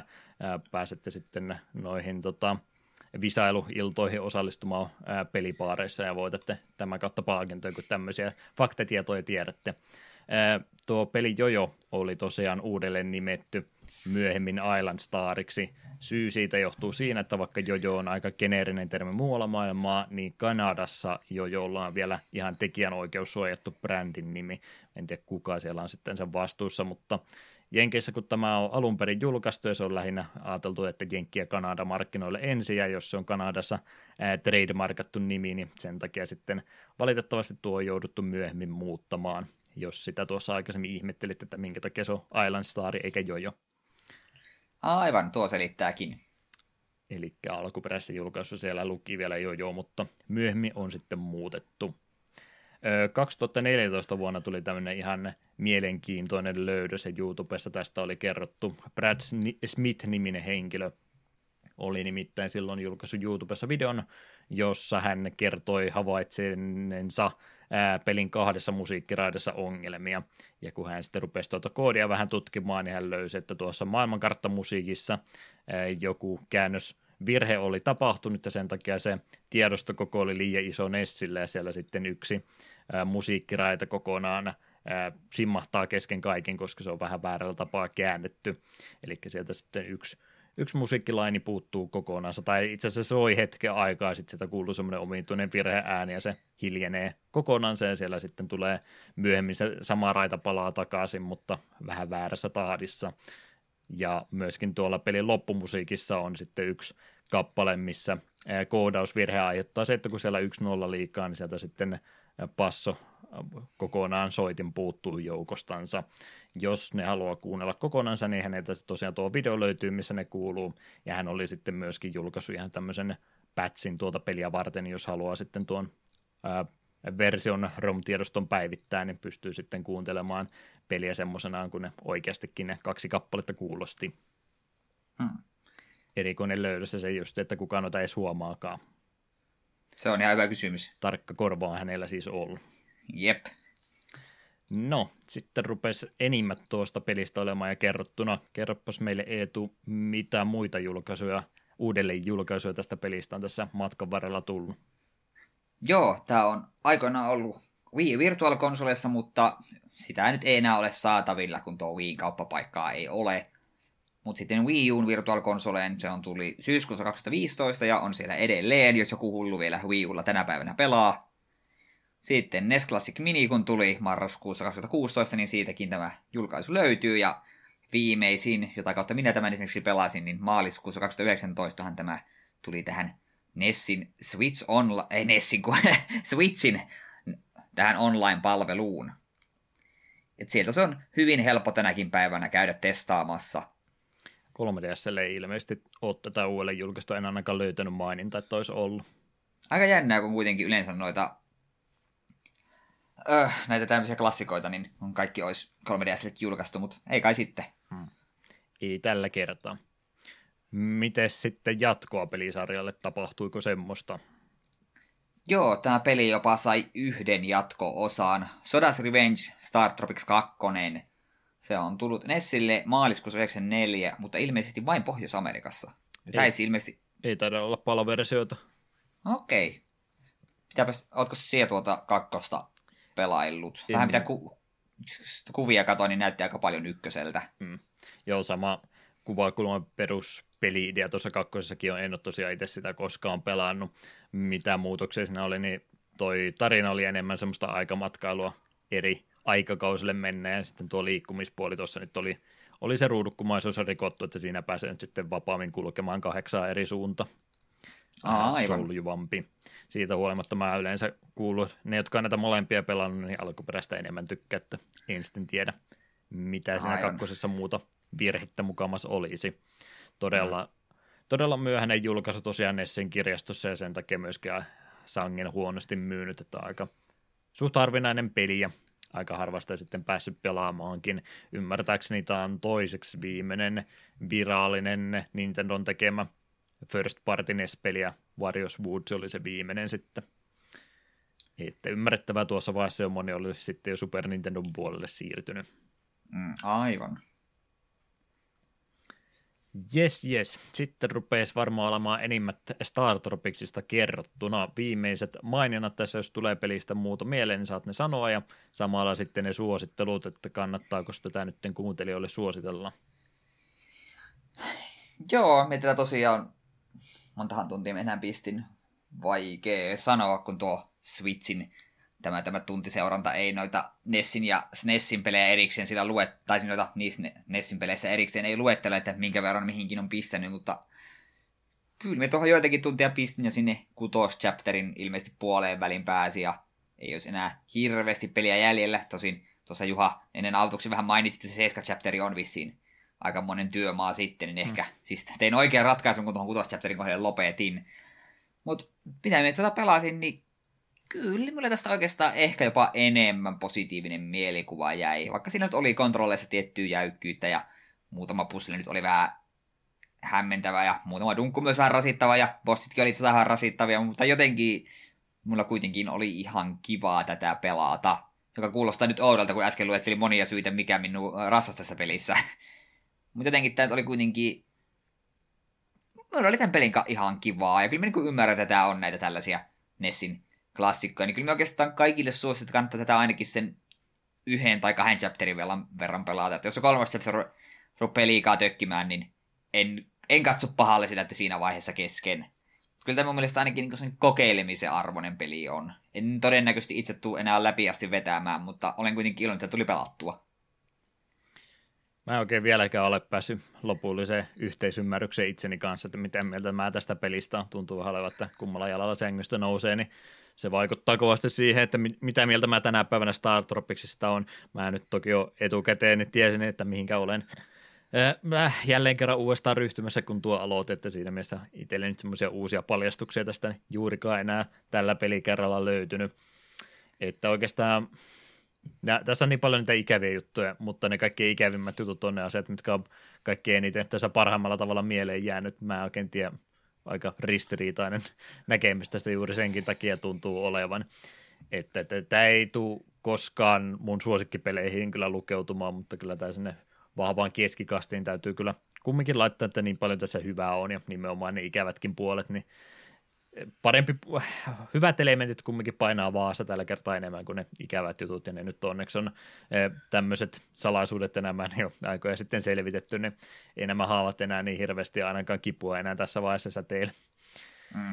Sen mä kumminkin sanoin, että tämä Star niin on semmoinen omanlaisensa aikakapseli koko Nessin aikakauteen, ja jos mun täytyisi yhdellä yksi peli esimerkki Nessistä ottaa – niin Star Tropics olisi varmaan aika täydellinen esimerkki.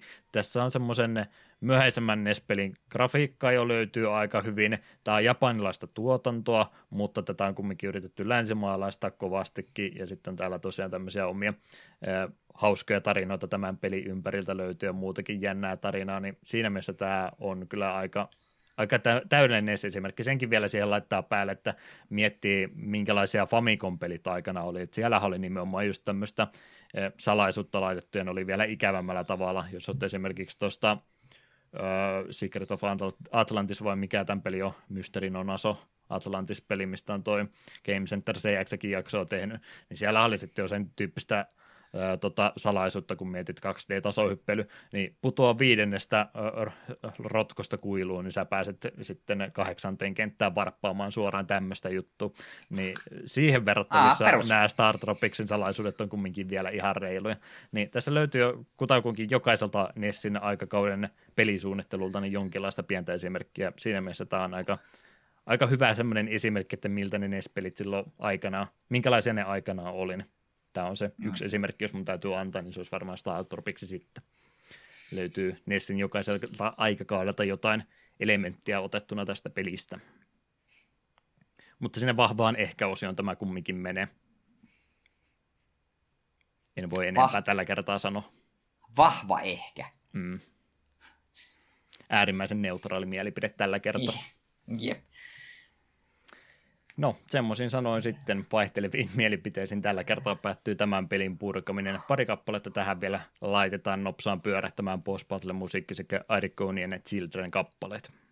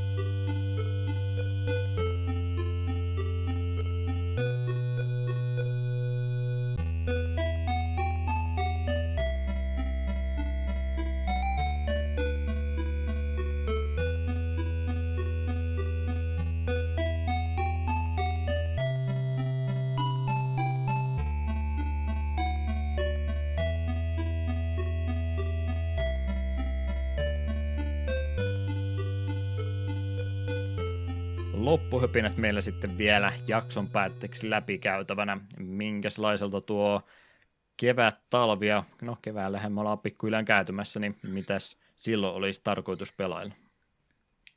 Joo, 17.3. tulee seuraava jakso ja silloin meillä on, ruvetaan palomiehiksi The Firemanin mukana. Sitten 31.3. olisi Star Foxi ja 404. tämä Toho-pelisarjan ensimmäinen osa Highly Responsive to Prayers. Odotan tuota jaksoa mielenkiinnolla. Ja sitten 28.4.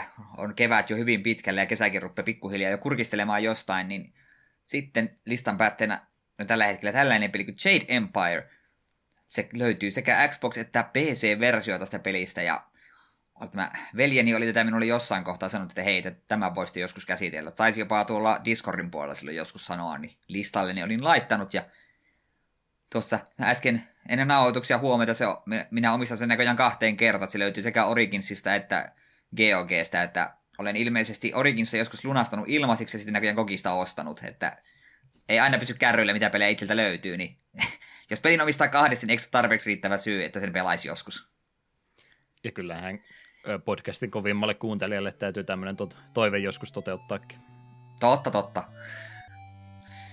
Semmoista siellä olisi tosiaan listattuna. Yhteydenottokanavat vielä nopsaa läpi. takapelkky.wordpress.com ilman niitä öönpisteitä on meidän kotisivut. Sähköpostia saa laittaa myöskin. Gmail on se loppuosoite ja takapelkky etuliite. Jälleen kerran ne öönpisteet kannattaa pois jättää. Ja Facebook, Twitter ja Discord ovat myöskin kanavia, joihin kannattaa käydä liittymässä. Mistäs Eetu löytyy? minä löydin Klaus Nybergin takaa vähän kaikkialta, äh, kaikkialta ja Twitterissä tö eteen. Ja missä Juha luuraa tällä kertaa, kun ei ole Vovissa? Öö, niin. YouTubessa on Deokin 89 kanava, ja Deokin on se nimimerkki, mitä ja Twitterissä myöskin käyttää, sillä pitäisi jostain palveluista ainakin löytää. Tämmönen jakso. Ei ollut neljä, nelituntinen tällä kertaa. Ei tällä kertaa. Mm. Me luottasin, että ei varmaan tuo ensi kerralla tuo Firemankään ole mikään neljän tunnin juttu, mutta ei se voi tietää, siitähän voi olla miten paljon lorea ja muuta keskusteltavaa. Mm. Paljon juttua saattaa helpostikin tuommoistakin löytää. Mä silloin mietin, kun mä sitä jaksoa eh- ehdotin, että silloin oli vielä Australia tulessa, että onko se nyt pikkuhiljaa rupe, rupesi olemaan sammutettu. Niin ehkä. Vähemmän juttua ainakaan enää sieltä suunnalta ole se ympäriltä kuulu, että kaipa, kaippani jossain vaiheessa sai tulipalot sitten vihdoin viime sammutettua sielläkin. Pitäisikö meistä laittaa listalle jossain kohtaa Blake Inc. ja katsoa, että sitten kun se jakso on ajankohtainen, niin onko koronavirus vielä riehumassa? Mm. Joo, Kiinassa ne jo ehti se sulkemaan tai pistää ainakin Android-kauppapaikalta pois. Että se, Joo, luvin kyseisen uutisen. Tämä varmaan auttaa kovastikin tämän leviämisen estämisen kannalta. Kyllä. Joo, semmoista olisi tässä sitten lähiaikoina tulossa ja tosiaan maaliskuun puolella tämä jakso on tullut ulos nyt tänä tässä kuussa myöskin tuo yksi ekstra jakso vielä Pokemonin ympäriltä olisi siellä sitten loppukuussa tulossa. Muistutetaan siitä ensi kerralla vielä uudestaansa. Mutta eiköhän siinä kumminkin kaikki tällä kertaa. Kiitoksia jälleen kerran kuuntelusta. Viime kerralla ekstra jaksossa Eetu ei ollut todellakaan valmistautunut saatesanoihin ollenkaan. Mä leikkasin sen kokonaan pois, koska Eetu kuulosti jo niin kiukkusalta, että mä tein vähän pientä editointitaikaa siihen lopussa. Mitenkäs nyt tällä kertaa? Onko mieli parempi ja onko saatesanatkin olemassa? Me tyydyn sanomaan vaan, että kuunnelkaa Baby Metallia.